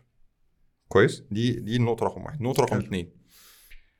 هرجع تاني أجيب إن أي إجراء بيتاخد يعني سايمون سينك ليه حاجة لذيذة جدا اسمها ال golden circle مش عارف أنت يعني أنت سمعت عنها قبل كده. سايمون سينك واحد من أكتر ال ال ال يعني المتحدثين ال influencers في العالم يعني. اللي بيتكلموا على الذات البشرية والكلام ده كله. فكان ليه حاجة اسمها ال golden circle أو الدائرة الذهبية اللي بتبدأ من why what أو why how what. إن أنت كل حاجة ترجعها لل why هو أنت بتعمل إيه إزاي؟ ليه؟ كويس؟ فإحنا بنبدأ من ال core اللي هو ال why فأنت دلوقتي لو جيت علمت الأطفال أو علمت ال teens اللي هم المراهقين والكلام أنت بتعلمهم ليه؟ ده سؤال بالنسبة لي مهم جدا جدا. زي سؤال أنت بتشتغل ليه. لو انت بتعلمهم عشان العالم بقى متسارع وان اللي مش هيلحق يتعلم دلوقتي مش هيلاقي فرصة ويا جماعة وال coding هيقعدنا في الب... أنا بصراحة شخصيا مش مع ده. حلو. كويس لأن لو الناس كلها بقت coders مفيش حد هيشتغل حاجة تانية. لو الناس كلها طبعاً. بقت entrepreneurs مفيش حد هيشتغل حاجة تانية. كويس دي حاجة. لو انت بتعلمه من باب إن انت بتبني فيه حتة الصنعة إن هو يكون فاهم في مرحلة ما من حياته إن هو إزاي آه، يتكسب ويدرك قيمة إن بابا اللي بيجي من الشغل ده ويديلنا فلوس كده دي إن دي كان وراها تعب أنا مع ده قلبا وقالبا. عشان كده كان في آه، يعني شركات أجنبية بدون ذكر أسماء يعني كانت بتعلم ال kids entrepreneurship بحاجات صغيرة يعني أشهرها يمكن اللي هو ال- ال- بيسموها عربية الليموناده يعني اللي هو إن تخلي طفل أو أو شاب صغنن يبيع عصير ليمون للجيران وللحاجات. ليه بيفهم مهارات التجارة والبيع والشراء؟ يعني وضع التسعة عشر الرزق في التجارة فحلو إن الأطفال تفهم. مش من باب إن يلا واجري أنا ضد الجري في المطلق. ده خالد ده مش شرط. يكون صح بس ده خالد يعني. آه، ف ف وفي نفس الوقت برضو أنا مش مع يعني أنا متفق معاك في حتة إن إن هو مين يا جماعة اللي حط لنا التقسيمة بتاعت الحياة الشنيعة بتاعت إن أنت تفضل 20 25 سنة من عمرك أنت لسه طفل بيتصرف عليك ولسه طفل بتتعلم ولسه مش عارف إيه عشان تبدأ بعديها يقول لك انسى بقى كل اللي فات ده ونبدأ. طب ما ابدا من بدري. ما تشوف ابنك أو بنتك اللي هم بيستكشفوا في العالم كأطفال وهو قاعد بيلعب بالميكانو. طب ما جايز الواد ده حلو في الحاجات التانجبل الحاجات الملموسة. آه وهو بيقول شعر في المدرسة واقف كده ونشيد الصباح مش عارف إيه. طب ما جايز الواد ده يعني كويس في الإلقاء. تمام. فدي حاجة فطرية أهي. أخدها بقى أنميها أطبق عليها التالي المعادلة بتاعت الشغف أنميها وأعلمها له. وأعلمه إزاي ممكن يتكسب منها مش عشان يشتغل بيها عشان يبقى عنده المهارة دي. لما يبقى راجل مكلف وراجل دي بقى هنا ملهاش سن في تقديري يعني. بس أنا بعتبرها مثلا من أول سن التكليف اللي هو سن البلوغ. اللي إحنا بنقول عليه مراهق وأنا ضد المصطلح ده تماما يعني. لا ده مكلف مش مراهق. وقت ما يكون مكلف يبقى مدرك الحاجات تيجي إزاي وده لا يتعارض تماما مع تعليمه ولا يتعارض مع دراسته مع الكلام ده كله. بس فيعني ده ده ده الحاجات اللي داخلة في بعضها وبالنسبه لي إن إن سيبوا الأطفال يبقوا أطفال. يعني إحنا أنا أنا مش مش بشوف الفترة دي أطفال كتير. أطفال اللي هي البراءة اللي بتاعت زمان دي. آه، بلاش جري وصربعة وسرعة. وفي السماء رزقهم وما توعدون. آه، العلم مهم جدا جدا جدا جدا جدا. أنا عجباني حتى اللي أنت. كاتبه هنا اللي هو التعليم جواز سفرك المستقبلي. يعني يرفع الله الذين آمنوا منكم والذين أوتوا العلم درجات. يعني ده حاجة مأمورين بيها أصلا. في أي سن؟ وعود ابنك أو بنتك من هو صغير إن هو يكون شي- بيشيل مسؤولية فده الهدف مش إيه إنه ما هو ده اللي قصدي أنا بتكلم هنا إن هو ال ex- أنا 100% معاك في حتة إن ال extreme في أي حاجة وحش. يعني ما أروح بقى لا أنت لازم تبقى أنا بشوف coding مش عارف إيه وتعمل إيه. والناحية التانية برضو اللي هو لا أنت تمام في المدرسة لما تخلص جامعة ببتدي آه روق كده و... أنا دي مشكلتي مشكلتي مع اللي هو يا كده يا كده. هي. لا في الأول والآخر اللي هيخش طب ما هو مش هيعرف يعمل حاجة جنب طب. فأنت لازم تهتم. بدراستك لحد ما تخلص ست سبع سنين وتطلع دكتور شاطر. ساعتها آه ممكن تطور مهاراتك فتبقى دكتور entrepreneur وعندك حاجة مختلفة بتقدمها للبشرية. بس أنت في الأول دكتور لازم تبقى دكتور الأول صح. قبل ما تبقى أي حاجة تانية. لكن واحد تاني مثلا هو واخد career path ما ما فيهوش المجهود اللي هو محتاج يعمله. فأنت بتخلص ال career path بتاعك بس يعني ده مش معناه إن أنت تستناه لما يخلص اللي هو مع نهاية الكلية أو الجيش أو ايا كان عشان تبتدي لأن ده بيعمل مشكلة. ودي أنا بشوفها يعني أنا ليه بتكلم فيها؟ إن أنا بشوفها من واقع سوق العمل والشركة والدنيا. الناس اللي بتقدم عندك في. آه إن هو أنا والله بيجي لي ناس عندها 25 26 سنة طب أنا لسه فاضي لسه هيبتدي. فاضي دماغ. آه يعني مم. وفي المقابل لا بلاقي ناس عندها 18 سنة عارف هو بيعمل إيه صح. بي- بيتحرك إزاي هو مش متضايق بل بالعكس هو زي ما إحنا قلنا من شوية فكرة الفيل فاست فكرة إن أنت هو بدأ بدري واكتشف إن هو بيعك وراح ابتدى في حاجة تانية وبيعك ابتدى في حاجة ثالثه وبيعك لما ابتدى يبقى في ال track الصح هو عنده 24 سنة 23 سنة. بالظبط. مش يكتشف ده وهو عنده 33 34 سنة. ودي cases واحد بيشوفها في حياته إن هو أنا بعد 34 سنة أنا اكتشفت إن أنا مش لا مش ده المجال اللي أنا عايز أمشي فيه. وكان لسه والله سؤال حتى كنا في في event من ال event ات واقفين بنتكلم وحد جاي بيسأل السؤال ده. طيب أنا عندي 35 سنة وحاسس إن أنا اللي فات ده ما مش راضي عنه. أنا عايز أبتدي من أول جديد هل أبتدي ولا ما أبتديش؟ وكان إجابة الشخص اللي اتسأل السؤال ده قال له لا ما تبتديش. قال له لا يعني ما أنت تو ليت يعني. ف هو قفلوا يعني اللي هو يعني إيه؟ قاسي آه ف اللي هو أنا برجع بقى بسقط ده على الحياة بتاعتنا. فعشان كده بقول لك لا أنا بشوف إن هو بداية إن أنت تبتدي تبقى يعني اللي هو أنت محتاج تفكر في الحتة دي. بغض النظر هتعمل إيه فيها بس محتاج تفكر إن أنا لأ 14 15 سنة ده أنا ما بقتش صغير. زي ما أنت بتقول هو تقريبا نفس السن سن اللي هو بتاع التكليف اللي ده, ده. ربنا اللي حطه مش يعني بالظبط. أنت ما يعني ما أنت مش صغير عارف اللي هو إيه؟ ودي حتى بت... الموضوع ده بيسمع في حتة الجواز اللي أنت قلتها من شوية. فكرة اللي هو ال... هو بيبقى متخيل إن هو 24 25 سنة فانا كده كبير عشان اتجوز وانت لسه ما اشتغلتش أنت ما جربتش حاجة. مسؤوليه انت لسه ما مش الشغل عشان الفلوس ممكن يبقى معاه فلوس. بس الشغل عشان المسؤولية عشان المخاطرة عشان عشان حاجات كتير قوي صح فبشوف ان هو لا ده جزء من العائق اللي موجود في بلدنا فكرة ان هو أو في عموماً. آه يعني ناس كتير أو أماكن كتير إن هو فكرة إن أنا آه الوقت اللي أنا المفروض أستخدمه اللي هو الشباب الطاقة هو بقى والعنفوان وال... بنضيعه في حاجات مالهاش لازمه يعني يعني- يعني جزاك الله خير إن أنت فتحت الجزئية ديت وعايز أفاجئك برضو إن أنا بقابل ناس مثلا عندها 20 سنة وبدأت في السن اللي أنت بتتكلم. فيه وحاسة إنها متأخرة. ما هو ده ده بيبقى حاجة إيجابية. لما بشوفها على الأقل بقول له أنت لسه صغير. لا يعني عارف يعني- إيه بتحفزه. ما هو بقى أصلا مفهوم صغير وكبير جه من يعني يعني أنا معاك في نقطة إن إن حتى في الحديث بتاع عن عمر فيما أفناه وعن شبابه تحديدا. ما شبابه ده من عمره بس أنت لما جيت تفكر فيها أيوه شبابه دي مرحلة مهمة. طبعاً. مهمة جدا شبابه فيما قبلاه. بس فكرة بقى بدري ومتأخر وكبير وصغير والحاجات دي بتتحدد بناء على إيه؟ آه، أنا بشوف إن هي إحنا حطيناها في قوالب بلا داعي. يعني يعني ال- ال- اللي حضرتك كنت بتتكلم عنه بتاع 30 سنة أو 35 سنة أو الكلام ده كله. لا هو مش تو ليت ما, ما يبدأ لو هو عنده القدرة إن هو يبدأ. لأن معلش خلينا أقول بقى معلومة قد تكون صادمة شوية أو أو سخيفة شوية يعني. هو اللي هيبدأ عنده 14 سنة دوت لو ربنا هيتوفاه عنده 20 سنة. بالظبط. هيعمل إيه في ست سنين؟ يعني خلينا نتكلم كده. فده قدامه ست سنين هقول بقى الحق الحق الحق. والتاني اللي عنده 35 سنة ممكن ربنا يكون مقدر له إن هو يتوفي عنده 70 سنة. هو عنده فعليا وقت أكبر من التاني. ففكرة بدري ومتأخر هو بدري على إيه ومتأخر على إيه؟ دي حاجة. الحاجة التانية والأهم بقى ودي اللي كانوا بيقولوها بتوع التربية آه اللي هو الفرق ما بين التربية والرعاية. إن إحنا دايما طلعنا على إن أهالينا ما يا ابني ما أنا بأكلك أحسن أكل وبشربك أحسن شرب وبتخرج ومش عارف إيه. دي اسمها الرعاية مش تربية. التربيه إن أنت بتزرع فيا قيم بتعرفني آه، آه، إزاي أتكسب زي ما قلنا اللي هو أنت كنت بتقول دلوقتي المسؤولية آه، بتعرفني ال- القدوة بتعرفني إزاي يبقى عندي مهارات وهكذا.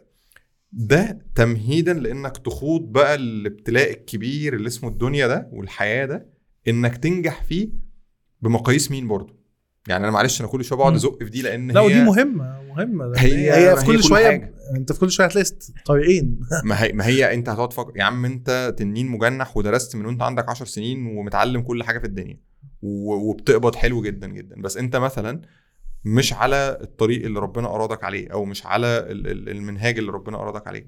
أنت ما عملتش حاجة.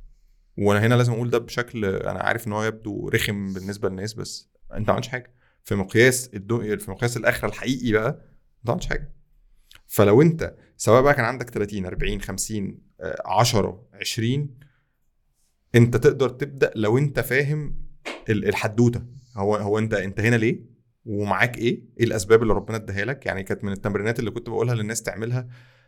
اقعد كده اكتب في ورقة إيه النعم اللي ربنا اداها لك واسرد كده وشوف كل نعمة من دول انت ممكن تعمل بيها إيه. لو انت ما عندكش اي طريق تمشي فيه أو مش عارف شغفك أو مش عارف انت تعمل إيه في حياتك ابدأ على الأقل من دي وهتلاقي ربنا إيه والذين جاهدوا فينا لنهدينهم سبلنا. ربنا هي... هينور لك الحتت دي. فأتبع سببه إيه الأسباب اللي عندك؟ انت مش متحكم في حياتك. أنا الجملة دي برضو مصر عليها جدا جدا. مفيش حد متحكم في حياته. فكرة إن أنت حط أهداف لنفسك عشان أنت كمان خمس سنين هبقى إيه وكمان 10 سنين لو كان حد فينا يملك ده يعني ده كان زمان حكم العالم. تمام؟ انت فقط مبتلى في دنيا بيجي لك اختبارات بتجاوب عليها. يا تجاوب صح يا تجاوب غلط. إيه الأسباب اللي عندك عشان تجاوب صح؟ اشتغل عليها. وايه الأسباب اللي عندك اللي تخليك تجاوب غلط؟ ابعد عنها. ده الحدوتة بالنسبة لي على الأقل في رأيي أنا الشخصي يعني. بس. هي دي برضو ممكن لينكد بالحاجة اللي إحنا كنا بنتكلم فيها من شوية. آه ال- السن بالنسبة لي مش ما فيهوش آه، بداية بدري أو متأخرة قد ما هو في طاقة برضو في أوقات طبعاً. وممكن تستنفذ في أوقات غلط. طبعا. يعني الحاجات اللي أنا وأنت ممكن نكون بنحكي عليها إن إحنا بنعملها من 10 سنين ما أظنش إن هي لو قدامنا دلوقتي هنعملها. صح. فده ده اللي ممكن شوية بيختلف مع اختلاف السن.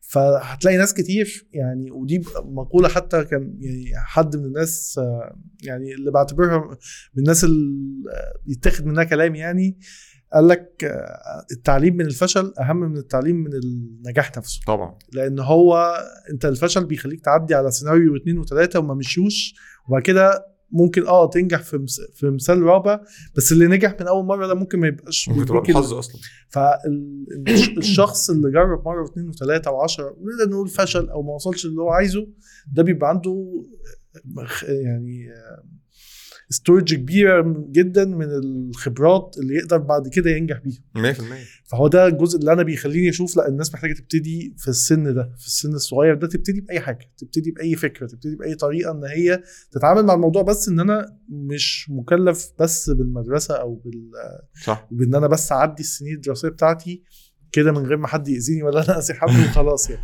لا محتاج إن هو يبقى بيفكر عشان كمان 20 سنة أنا أنا أنا, حاسس بيك دلوقتي بالظبط. أنت كمان 20 سنة هتحس يا لو الواحد كان بدأ يا ده السنين دي ضاعت ده أنا أنا بالظبط. معاك معاك بالظبط.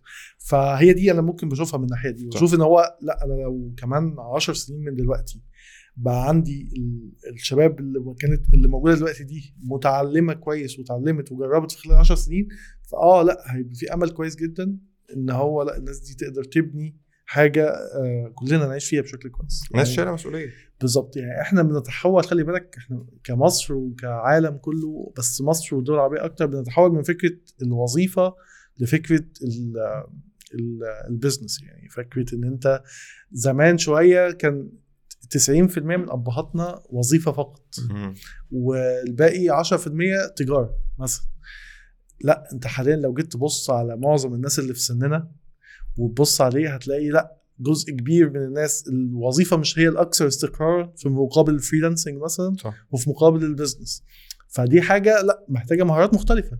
وإحنا بنتعامل معاها بنفس ال system نفس system المدرسة والكلية وهكذا اللي ممكن توديك لل level الوظيفة بشكل كويس بس مستحيل توديك لل level ال business أو level ال freelancing من غير بقيه التجارب حتى اللي انت اتكلمت عنها. 100% ويمكن هنا بسميها ال value for money يعني يعني في في ثلاث طرق أنا كنت عامل يمكن في فيديو قبل كده في ثلاث طرق إن أنت بتكسب بيهم فلوس. الطريقة ال- ال- ال- التقليدية اللي هي زمان واللي هي still أنا بالنسبة لي برضو ممكن أشجع حد عليها لأن في ناس بجد لا هي تتشجع عليها 100% أنا بالظبط. بتكلم إن هي ممكن هي بدأت هي تبقى مش, مش موجودة. دلوقتي آه، بالظبط. هي مش موجودة. فان أنت تبيع time for money إن أنت بتروح تقضي عدد ساعات من ال... من اليوم عشان تاخد مبلغ ليه سقف ثابت فده موجود وده موديل ينفع لبعض الناس. طبعا. كويس. وهو ما يعني بالنسبة لبعض الناس هو المثالي. بالظبط. تمام؟ أنا أنا جربت كل الحاجات. عايز أقول لك أنا استمتعت جدا جدا وأنا موظف آه، إن أنا كان ليا حياة مرتبة ومش عارف إيه. آه مفتقد شوية جري وتنطيط وكل وتحديات. حاجة ليها حاجة. الله يفتح عليك. كويس. ففي ماني فور ماني ده التاجر إن أنا بدفع فلوس عشان أجيب فلوس. دي عقلية التاجر.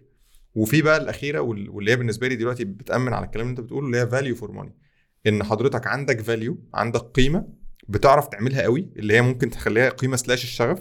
بتعرف تعملها قوي وفي حد عايزها يدفع فيها فلوس. ودي اللي انت تقدر بقى تقيمها بنفسك سواء كانت freelancing أو entrepreneurial إن أنت تفتح مشروع أو business وهكذا. فأنت بتبيع قيمة. فأنت لازم تركز هنا في المهارة اللي أنت بت بت بتتعلمها. إيه القيمة اللي هتعود عليا من ورا الحاجة اللي أنت بتعملها دي؟ عشان تعرف تبيعها. فده ده ملخص العملية يعني.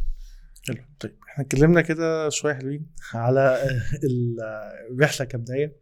الشغل وإحنا ليه بنشتغل والشغف ودي خدنا فيها يعني تفاصيل يا رب تكون فادت الناس بشكل كبير. هرجع تاني للبيت وال coworking space اللي انت كنت شغال فيه. انت آه، بدأت واشتغلت وقلت زي ما اتكلمنا ان إحنا اثرنا في ناس كتير. آه، انت شايف إيه أكتر حاجة لو انت بتتكلم كخالد دلوقتي آه، اللي ممكن كانت ناقصة إن هي تتعمل في في البيت بعيدا عن فكرة الموديل أو كده. أنا بتكلم ك ك service أو حاجة تقدر تقدمها منه. وهل هو في فرصة إن هو يبقى الموديل نفسه موجود تاني وحتى لو بشكل مختلف؟ وإيه كان قمة طموحك فيه؟ أو إيه قمة الحاجة اللي أنت ممكن تتخيل إن هي كانت ممكن تحصل بسببه يعني؟ البيت عشان هو ليه مكانة في قلبي. أنا عارف وده وعشان كده هو مهم إن إحنا نتكلم عنه. فيعني أشكرك طبعا على السؤال وخلينا ناخدها بالترتيب آه، العشوائي لو في حاجة اسمها. كده.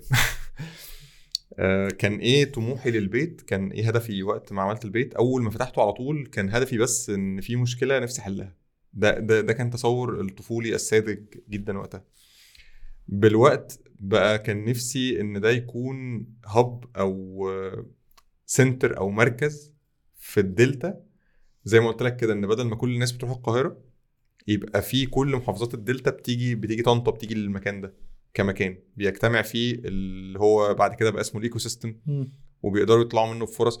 وده اللي فعلا حصل آه، على نطاق آه، يمكن مش هنقول حتى صغير لأن بالعكس طلع منه حاجات كتير. أنا عايز أقول لك في ناس اتجوزت من البيت. يعني في ناس في ناس مش بس اشتغلت مع بعض في ناس آه، اتوظفت عند حد كان بيجي في ناس عملت مشاريع مع بعض في ناس خلق لقت ال co-founders بتوعها في البيت. في ناس اتجوزت في في ما لا يقل عن ستة couples أنا عارفهم اتجوزوا عرفوا بعض في البيت. ف... فده كان أثر قوي جدا جدا. بس كان ينقصه إيه بقى؟ لا كان ينقصه حاجات كتير جدا. آه يعني لو في كتاب اسمه كيف تفشل المشروع بتاعك فإحنا تقريبا عملنا كل الحاجات اللي فيه. في تقدير أنا لو هقولهم بالترتيب كده أول حاجة واللي بنقولها لكل ال startups بعد كده بقى كمان فكرة ال market validation اللي هو إن أنت تدرس مش كافي إن أنت يكون عندك فكرة حلوة وحالمة وجميلة قد ما مهم إنك تتأكد هل السوق اللي أنت فيه محتاج ده ومش بس محتاجه. محتاجه بالشكل اللي انت فتحت بيه ده ولا لأ؟ وبالسرعه اللي انت هتقدر تستحملها. بالظبط. لأن انت ممكن يبقى محتاجه بس خمس ست سنين تكون بالظبط. انت قفلت يعني. يعني أنا عايز أقول لك لو لو دلوقتي إحنا بنفتح البيت هيبقى الموضوع رائع جدا. لأن مم. إحنا وقت ما فتحنا في الغربية كلها ما كانش فيه workspace في الدلتا كان فيه ثلاثة أنت فاهم؟ دلوقتي مثلا مش هقول لك في طنطا في شارعين بقى فيه 20 workspace وخلي بالك ودي حاجة من الناس اللي ممكن الناس ما بتاخدش بالها منها. بس حاجة حلوة إن يبقى في منافسة. آه طبعا. أنا مش شايل المركب طبعا. لوحدي يعني مش أنا لوحدي اللي بقنع الناس ان في حاجة اسمها co-working space. تيجي تقعدوا فيها يعني. إحنا قعدنا سنة ونص يا محمد بنقنع الناس بس ان ده مش كافيه. يعني بالظبط. مش ان ده إيه ال workspace لا بس ده مش كافيه. لما المجهود ده يتقسم على منافسين كتير كلهم بيوعوا الناس فطبعا ده حاجة كويسة جدا. بالظبط. ف... فرقم واحد ال market validation إن, ان إن هل الناس كانت عايزة الفكرة دي ولا لأ وقتها. رقم اثنين آه، وثلاثه وأربعة وخمسة وعشرة ال team. آه، أنا فتحت المشروع ده لوحدي. كان معايا investors بالفلوس. مش بالمجهود. كويس؟ يعني جزاهم الله كل خير إن هم لولاهم ولولا دعمهم ما كانش المشروع ده اتفتح. بس الأفكار وال... والسعي وفهم ال industry والحاجات دي كلها كانت عندي. ده على قد ما هو كان جذاب قوي في البداية إن أنت بقى اللي بيجي في دماغك بتعمله ومفيش معارضات ومش عارف إيه على قد ما ده مع الوقت حاجة مميتة. وأنت كمان ك founder أعتقد هتبقى حاسس بالموضوع طبعا. ده لازم يكون في حد بيوقفك لازم يكون في حد بيقول لك ده غلط لازم يكون في حد بيقول لك أنا عكسك في كذا. لازم يكون في مهارات مكملة. مستحيل يبقى حد بيعرف يعمل كل حاجة حلوة. بالظبط. ومستحيل يكون حد بيعرف يعمل كل حاجة عامة. يعني في فورميولا برضو كده أو معادلة بنقولها للناس اللي بتفتح مشاريع دلوقتي مستقاة من Breaking Bad تمام؟ اللي هو إيه someone who knows the, the business. Someone who knows the chemistry someone who knows some, uh, someone who knows someone who knows someone who knows someone. اللي هي إيه بقى. الموضوع ببساطة؟ حد فاهم business يعني إيه آه إدارة شركة مش مش مش تخصص بعينه. يعني إيه إدارة؟ يعني إيه ماليات؟ يعني إيه تسويق؟ حد لازم يكون في حد من الشركاء أو حد من. ال team فاهم. ده. اللي هو بيعرف يقول لك إيه ده بيعرف يدور المشاريع. كويس؟ حد فاهم في ال chemistry اللي هي الصنعة. فلو انت فاتح مطعم لازم يكون في شيف آه، تنين لازم يكون حد اشتغل في كار المطاعم. ففي كار ال workspace كان لازم يكون معانا حد فاهم في ال workspaces في في ال industry دي بيجيب منين المناديل بيعمل إيه لما النور بيقطع بي... حد عدى بال operations دي قبل كده. ده ما كانش موجود. والحد التالت بقى هو حد شبكة العلاقات بقى اللي هو نوز سمون هو نوز سمون يعني ده الحد. اللي انت لما تعطل في حاجة روح على طول آه، هاته هيخلص لك إزاي ما مش مهم. فالمعادلة دي ما كانتش عندنا. ودي بنقولها للناس دايما نعملها. فأنت market validation ال team الموازنة بقى بتاعه إن يعني ال ال الأحلام ما بتأكلش عيش لوحدها. لازم يكون في فلوس بتدعم ده. يعني ده سواء على مستوى المشاريع أو على مستوى البني آدمين على فكرة. يعني أنا كتير بقابل بني آدمين لأ بص أنا عايز آه، يبقى مش معايا فلوس كتير بس أعمل اللي بحبه لأ أنت مهم يكون معاك فلوس كتير. ساعتها تعرف تعمل عشان تعرف تعمل اللي بتحبه وعشان تعرف يكون ليك نفوذ. شئنا ما بين القوة حاليا ليها علاقة بالفلوس. ليها علاقة بالعلم. فأنت لازم يكون معاك الاثنين فدي من الحاجات آه، اللي يمكن الواحد أغفلها شوية تحت مسمى إن إحنا بنغير العالم وبنغير في المجتمع. آه ده حصل بس ده كان محتاج يكون مقاس.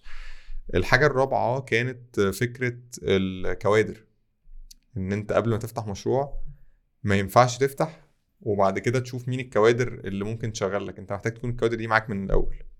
فطنطا آه، يعني مش تقليلا من طنطا بس كان الكوادر اللي فيها طبقا أو مقارنة بالأحلام اللي كانت عندنا اللي أنا شايفها في القاهرة وبره مصر كانت شوية قليلة. وهي الطبيعي إن هي بيحصل لها هجرة للقاهره. أصلا. اللي شاطر في طنطا راح القاهرة أصلا. بالظبط. كويس. آخر حاجة بقى فكرة اللي هو start small إحنا عملنا غلطة شنيعة. إحنا رحنا أنا كنت دايما بقول المصطلح ده جبنا عربية فيراري مشيناها في زقاق. يعني انت رحت اشتريت حاجات كتير جدا جدا وجهزت وعملت مكان آه، يعني على قد طنطا كان مكان رائع جدا جدا. وبعدها بدأت بقى تفكر طب إحنا هنصرف على التسويق بقى منين؟ هنصرف على الإعلانات منين؟ هنصرف على المكان بتاع ده الموارد البشرية منين؟ فلا يعني ابدأ بالراحة ابدأ سمول جرب الفكرة اتأكد إن هي تمام كبر واحدة واحدة. فدي كانت الخمس غلطات الشنيعة اللي إحنا عملناها يعني. في في البيت. أنا كده جاوبت لك على سؤالين اللي هو أنا كان آه، طموحي إيه. وإيه اللي كان ممكن أعمله كان عشان ممكن يتعمل مش عارف كان في أسئلة تانية. في فرصة إن يتوجد تاني بشكل حتى مختلف؟ يعني موديل حتى مختلف أونلاين مش لازم يبقى بص يعني هقول لك على حاجة. أنا جربت يكون في حاجة كده قبل ما أقفل تماما لأن قرار القفل ده كان قرار يعني نفسيا كان, كان عايز أعرف كواليسه برضه. يعني مش عارف أعرف أقولها كلها ولا لأ بس ليه ينفع بس يعني لا لا لا كان قرار مؤلم مؤلم نفسيا جدا لأن أنا كنت بتعامل مع ده على إنه ابني. وبالمناسبة يمكن رغم إن أنا بقول كده أنا مش مع خالص الناس اللي بتفتح مشاريع وتعتبرها ابنها. لأن مم. أنت لو ما عندكش استعداد ترمي المشروع لو بيخسر فأنت فأنت عندك مشكلة. مم. فبس شئنا ما بين ده كان ابني يعني. فكان قرار آه، ما جاش فجأة. هو أنا كان كل فترة كده كفاية كده أنا تعبت. آه، الموضوع مش ماشي. آه، آه، ما أروح أشوف بقى نفسي. ما أروح أنا أنا مبهدل نفسي هنا على الفاضي طنطا دي ما فيش منها فاهم؟ يعني مم. كل شوية بيجي إيه بعديها سبحان الله ربنا يفتح لي سكة ترجع لك الطاقة والحماس تاني تشتغل شوية بعدين. لا مش هينفع أنا مش عارف إيه. فالكوفيد يمكن كانت القشة التي قسمت ظهر البعير اللي هو أجبرتك إنك ما تقعدش تتردد. مم. وعملت كام فرقه كده كام محاولة كده إن أنا أعمل حاجة زي ما أنت بتقول اونلاين وبتاع بس صدقا يعني أنا ما كانش عندي طاقة وقتها إن أنا أعافر تاني. أنا كنت مركز إن أنا بس بلاقي دخل وعايز أشتغل وتعبت. تمام؟ هل ده ممكن يرجع تاني ولا لأ؟ مش عارف بس لو أنا هختار هقول لك لأ. صدقا يعني. بس هنا هقتبس بقى مقولة من واحد يعني من أعز أصدقائي واللي هو يعتبر تربية البيت يعني أنا عرفته من. البيت ومن تربيته فهو قال لي جملة هو بيشتغل في في في في مكان مرموق قوي حاليا يعني فقال لي أنا بروح الأماكن بدور فيها على البيت مش المكان المعنى. قالها كده لفظ وسمعت الجملة دي من كذا حد تاني حتى لو مش بنفس الصياغة هتلاقيها من community يمكن أنت شخصيا اتعاملت مع ناس. منهم هيقول لك المعنى اللي اترسخ فينا من البيت اللي هي فكرة إن أنا عندي why عندي ليه بشتغل عليها وعايز أحققها عن طريق ايا كان بقى الحاجة دي كانت إيه؟ كانت مشروع كانت آه، وظيفة كانت ايا كان. فلو ده المعنى اللي طلع للناس وقتها أنا مش هحس خالص إن المكان ده خسر. في الميزان الكبير اللي هنتحاسب عليه في الآخر ممكن أقول بنفس مطمئنة إن أنا راضي وقانع جدا إن ربنا استخدمني في, في, في إن في ناس اشتغلت وفي ناس فتحت مشاريع وفي ناس اتجوزت وفي ناس وفي ناس. يعني ده هيرجع تاني أو لأ من جوايا طبعا أتمنى بس بالمقاييس العقلانية حاليا آه، حاليا اللي هي يعني. سنة سنتين كده لأ ما أعتقدش برضه خدتني السؤال اللي بعديه أنت حابب تسيب إيه في الدنيا دي؟ حابب أسيب إيه وده سؤال؟ صعب أنا عارف بس هو يعني ده سؤال بيجي لي في دماغي دايما حابب آه، أسأله للناس يعني الناس نفسها ممكن تكون ما بتتكلمش عن حاجة زي كده قبل كده يعني. ده حقيقي كنت دايما بختم كل كل presentation أو كل talk بعملها بإن أنت يعني leave your legacy أو legacy والحاجات دي كلها. مع مع الوقت ومع الخبرات بدأت أفكر هو هو ليه مهم تسيب تسيب بصمة هنا؟ لو لو قصدك بهنا دي اللي هي البني آدمين أو لو قصدك بهنا اللي هي الدنيا. البني آدمين مع الوقت ممكن تنساك. والبني آدمين مش طول الوقت هتفضل فاكرة الأثر اللي أنت عامله أو مش بالضرورة تكون فاكرة الأثر اللي أنت عامله. ودي حاجة حقيقة مره ذا اجلي. تروث زي ما بيقولوا يعني. يعني انت ممكن تكون أحسنت لحد جدا جدا جدا. مش بقى اللي أقول لك انقلب عليك وبتاع لا ده بيحصل طبعا. بس ممكن لو أنا اللي كويس يا جماعة وأنا اللي شاطر وأنا اللي برنس وما يقولش أنت عملت إيه. وده ما بقاش مهم. فاللي اللي أنت عايز تسيبه هنا هو الثلاث حاجات اللي الرسول قال عليهم. يعني علم ينتفع به. أنا نفسي جدا أسيب علم ينتفع به. وصدقة جارية وولد صالح. وأنا عارف إن ده قد يبدو يعني كليشيه بس ربنا المطلع بقى على النوايا. آه، ما يفرقليش بقى كام حد هيمشي في الجنازة ما يفرقليش كام حد هي هيتفرج كام حد هيقرأ قد ما اللي في حدود مسؤوليتي إن أنا أسيب الثلاثه دول. يعني علم ينتفع به صدقة جارية ولد صالح. لو دول أنا سبتهم هنا أو حاجة منهم أو حاجتين منهم أنا ما أعتقدش إن أنا هكون محتاج حاجة تانية. هو مفيش أحلى من حاجة زي يعني كده تسيبها. ربنا إن ينولها شاء لنا بس. الله ربنا ينولك اللي أنت نفسك تعمله. بأفضل شكل ليه يعني. يا رب إن شاء الله. بس هو كده بشكل عام يعني نقدر نقول الجزء الأولاني خلص. يعني إن شاء الله هو هيبقى فيها أجزاء كتير لأن في تفاصيل كتير من اللي إحنا فتحناها ليها تكملة. يمكن مش هنحب إن إحنا نزود على الناس في الوقت لكن أنا متأكد إن الناس هتبقى عايز تسمع فيها تاني. الطبيعي إن إحنا بنقفل بفقره كده أنا بحبها فقرة الأسئلة السريعة شوية. ماشي حلو. آه وهي برضو هنحاول فيها يعتبر بنلخص جزء من اللي فات. وبندي شوية تفاصيل ممكن نستفيد بيها يعني. إن شاء الله. حاجة أو مكان أو شخص أنت شايف إن هو ممكن يبقى مفيد إن الناس تتابعه آه يكون طبعا ليه حاجة على ال social media يعني. مش لازم حد مشهور بس حد أنت شايفه إن هو بيضيف قيمة للناس أو أكتر من حد عبد الرحمن ذاكر الهاشمي. بدون تفكير. الراجل ده يعني حتى لو هنتفرج له بس على فقه النفس. يعني في سلسلة. اسمها فقه النفس. الناس تقدر تسمعه منين أو إزاي؟ آه، يوتيوب آه، موجود فقه النفس كسلسلة كمان مرتبة يعني ممكن تتسمع بالترتيب و... و... وهي متعلقة قوي كمان باللي إحنا بنتكلم فيه دلوقتي. اللي هو يعني هو عنده كان حلقة من أنا اللي هو أنت إزاي تعرف نفسك أصلا؟ ولما أنا؟ أنا هنا ليه؟ يعني لا لا لا دي كانت من الحاجات اللي غيرت حياه الواحد. في طبعا ناس كتير جدا جدا ممكن تسمعه بس هو ده أول حد حلو. لا لا رائع يعني. طيب جروب أو قناة أو قناة على اليوتيوب يعني أو group آه، على الفيسبوك أو what في community معين أنت شايف إن هو فعلا بيفيد أو بيقدم حاجة شبه اللي أنت نفسك ال community تقدمها يعني؟ ده سؤال حلو. يعني بحاول أفكر آه، يعني أصل هي برضه تختلف حسب ال community بتاعك. يعني أنت لو trainer غير لو صانع محتوى غير أنا قصدي حاجة ممكن تكون بتأثر في الناس. لو عايز تقول حاجة في مجال معين وتقول آه ده في المجال ده هيبقى كويس آه. أو لو حاجة عامة تمام. يعني مش مش حاضر في ذهني بصراحة حد حد بعينه عشان مبقاش بظلم حد في, في بس. آه، يعني مثلا آه، مش لازم شخص إحنا بنتكلم حتى لو community group أو يعني في في في, في community ريادة الأعمال مثلا في group يعني وإن كان عندي فيه بعض الاختلافات بس هو بشكل عام أثرى جدا جدا ال community اللي هو lean startup يعني ده ده. group آه، في ناس محترمة جدا في آراء لحد كبير كويسة جدا بيتسأل عليه. فده اللي هو بقى حتة ال business وال ecosystem وال entrepreneurship والحاجات دي كلها متابعته هتكون لطيفة يعني. حلو جدا. كتاب فرق معاك. كتاب فرق معايا. هو حتى مقالة يعني. أي حاجة ك- آه كقراءه شفرة بلال. يعني يعني في كتب كتير طبعا. بس يعني كل كتاب بيسيب فيك حاجة. بس آه شفرة بلال آه آه يعني كان في في حاجة اقتباس كده جميل منه إن إن هو واحد توقف في حياته عشان يزق آه عشان عشان يعرف يعني ياخد قرار هو هيزق أنهي صخرة في صخرتين. في صخرة بلال سيدنا بلال بن رباح اللي هو اتحطت عليه وقال عليها أحد أحد وغيرت مجرى التاريخ الإسلامي. يعني. وفي صخرة تانية اللي هي الصخرة السيزيفية يعني صخرة سيزيف اللي هو ده عقاب آه، إغريقي قديم يعني في الأساطير إن واحد يفضل يزق في صخرة في صخرة لحد ما يوصل لقمة الجبل أو قبل ما يوصل للقمة بترجع تاني فيبتدي من الأول. ده كان من العقابات ال- مشهور. الشهيرة يعني. فكان الكتاب بيتكلم على إن أنت بإيدك تختار أنت هتزق أنهي صخرة. هتزق صخرة بلال اللي فيها أحد أحد ولا هتزق صخرة سيزيف اللي هي العبثية اللي ملهاش آه، أي معنى. فده من الكتب اللي كانت لطيفة جدا بالنسبة لي. وتاني حاجة طبعا مش تاني بقى هو في, في أول كل حاجة هو القرآن. يعني القرآن آه، هو ملخص الحدوتة كلها. يعني من الحاجات اللي فعلا فعلا ندمان إن أنا ما عرفتهاش من بدري. وهنا بقى هستخدم. مصطلح بدري. آه، أنا عرفت القرآن في في سن كبير يعني. أنا عرفت القرآن حق المع أو يعني مجازا حق المعرفة يعني في في يمكن وأنا عندي 24 25 سنة. آه، قبل كده كنت يعني بعيد تماما ودي حاجة أنا بعتز بيها يعني إن ربنا هداني لحاجة زي كده. القرآن فيه الحدوتة فيه المطلوب فيه الأعداء فيه الش- الشغل فيه كل الابتلاءات فيه الحلول في كل حاجة. ففعلا فعلا مش في حياته القرآن بند أساسي ده بعيد. أكيد. أفضل وقت بتحب تشتغل فيه؟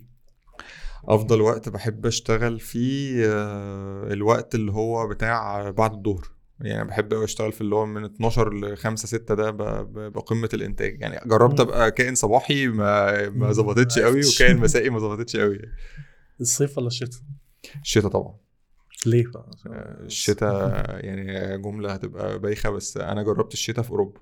ف... مم. ف يعني يعني غير إن لا، الصيف حر وتلزيق وعرق وحاجات كده بس لا يعني فكرة التلج وفكرة الدفا وفكرة الشجن والذكريات والحاجات لا الشتاء طبعا. الفلوس ولا شيء آخر؟ إيه هو الشيء الآخر؟ أم... لا شيء آخر طبعا. آه، رفقة رفقة صالحة.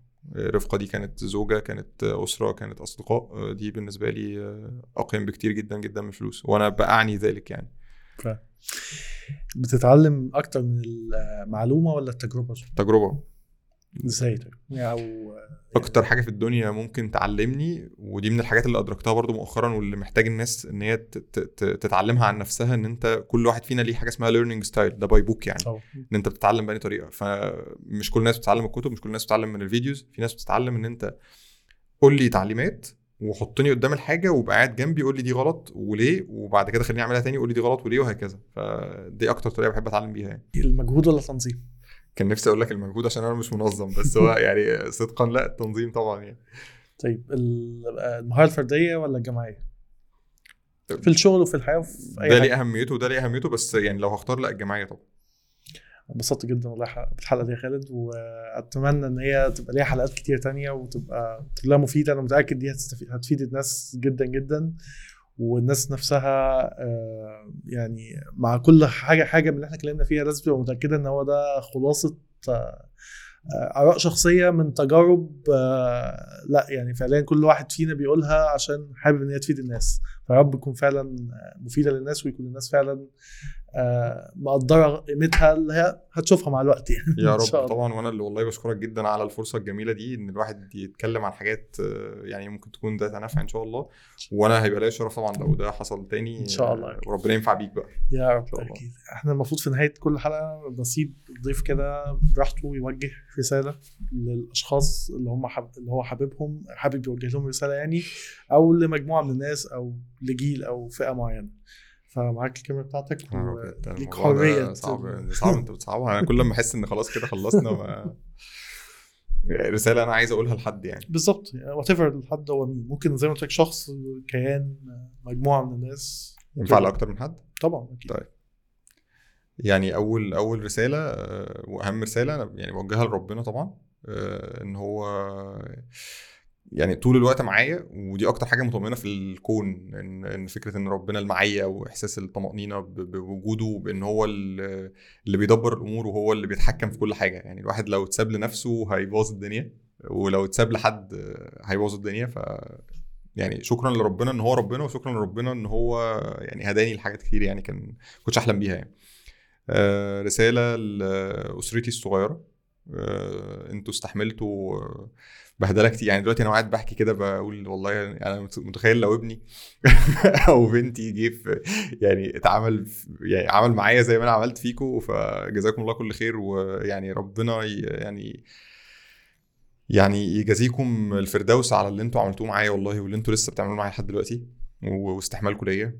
آه زوجتي آه اللي هو بحبها جدا جدا واللي استحملت معايا برضو لينا قصص آه يعني كتير جدا جدا استحملت معايا حاجات عايزة بودكاست بقى لوحدها دي بس ربنا يعني يجازيكي كل خير إنك معايا لحد دلوقتي. حياتي اختلفت كتير جدا جدا من بعد ما اتجوزتك.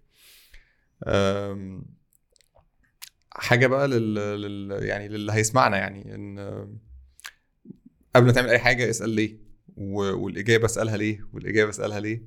عشان طول ما أنت أنت إن شئت أم أبيت بتعمل تصرفات من من نابعه من حاجة جوه قوي. فانك تكتشف ده هيساعدك كتير جدا جدا إنك تفهم أنت بتعمل الحاجة دي ليه وإيه اللي ممكن تطورها فيها عكس ما تكون بس ماشي كده وخلاص بلا هدف. فراجع تاني ال- الليه بتاعتك الواي بتاعتك أنت عايش ليه وإيه المهارة بتاعت الاستخلاف اللي ربنا استخلفك فيها. أه ولو هتدور على الشغف دور عليه بس افتكر إن هو ثلاث حاجات إنك تكون بتحبه وإنك تكون أه متقنه وإن يكون حد محتاجه. آخر حاجة بقى كانت كوت كده بقولها من 2013 مثلا يعني اندم على حاجة عملتها أحسن ما تندم على حاجة كان نفسك تعملها. فاعمل الحاجة ايا كانت واندم عليها أحسن ما تقول يا ريتني عملت. بس. أنا مش هقدر أتكلم بعد الكلمتين دول. دي كانت حلقة جميلة جديدة من يلا توك مع خالد. وإن شاء الله انتظرونا في حلقات تانية ومستنيين كومنتاتكم بأي سؤال أنتم حابين تسألوه لخالد عشان يبقى مفتاح إن إحنا نتعبه ونجيبه في حلقة جديدة معانا يعني. يسعدني آه يسعدني ربنا يكرمك. شكرا لك يا خالد تاني شكراً. وشكرا على وقتك ومجهودك يعني. شكرا ممتن جدا. أنا ممتن صدقا بعيدا عن البودكاست. أنا ممتن جدا. للحاجه دي والله أنا والله اتبسطت بوجودك معانا. ربنا يبارك فيك وفي عمرك وينفع بيك وبعملك يعني. أنا والله بعيدا عن النفع اللي على الناس أنت بتدي للي قاعد هنا فرصة جميلة إن هو يشوف نفسه في مراية كمان. دي حاجة أنت مش متخيل قد إيه مهم ده والله رأي حلو جدا. لا لا. بجد والله. ربنا يبارك لك. دي كانت تجربة رائعة بالنسبة لي.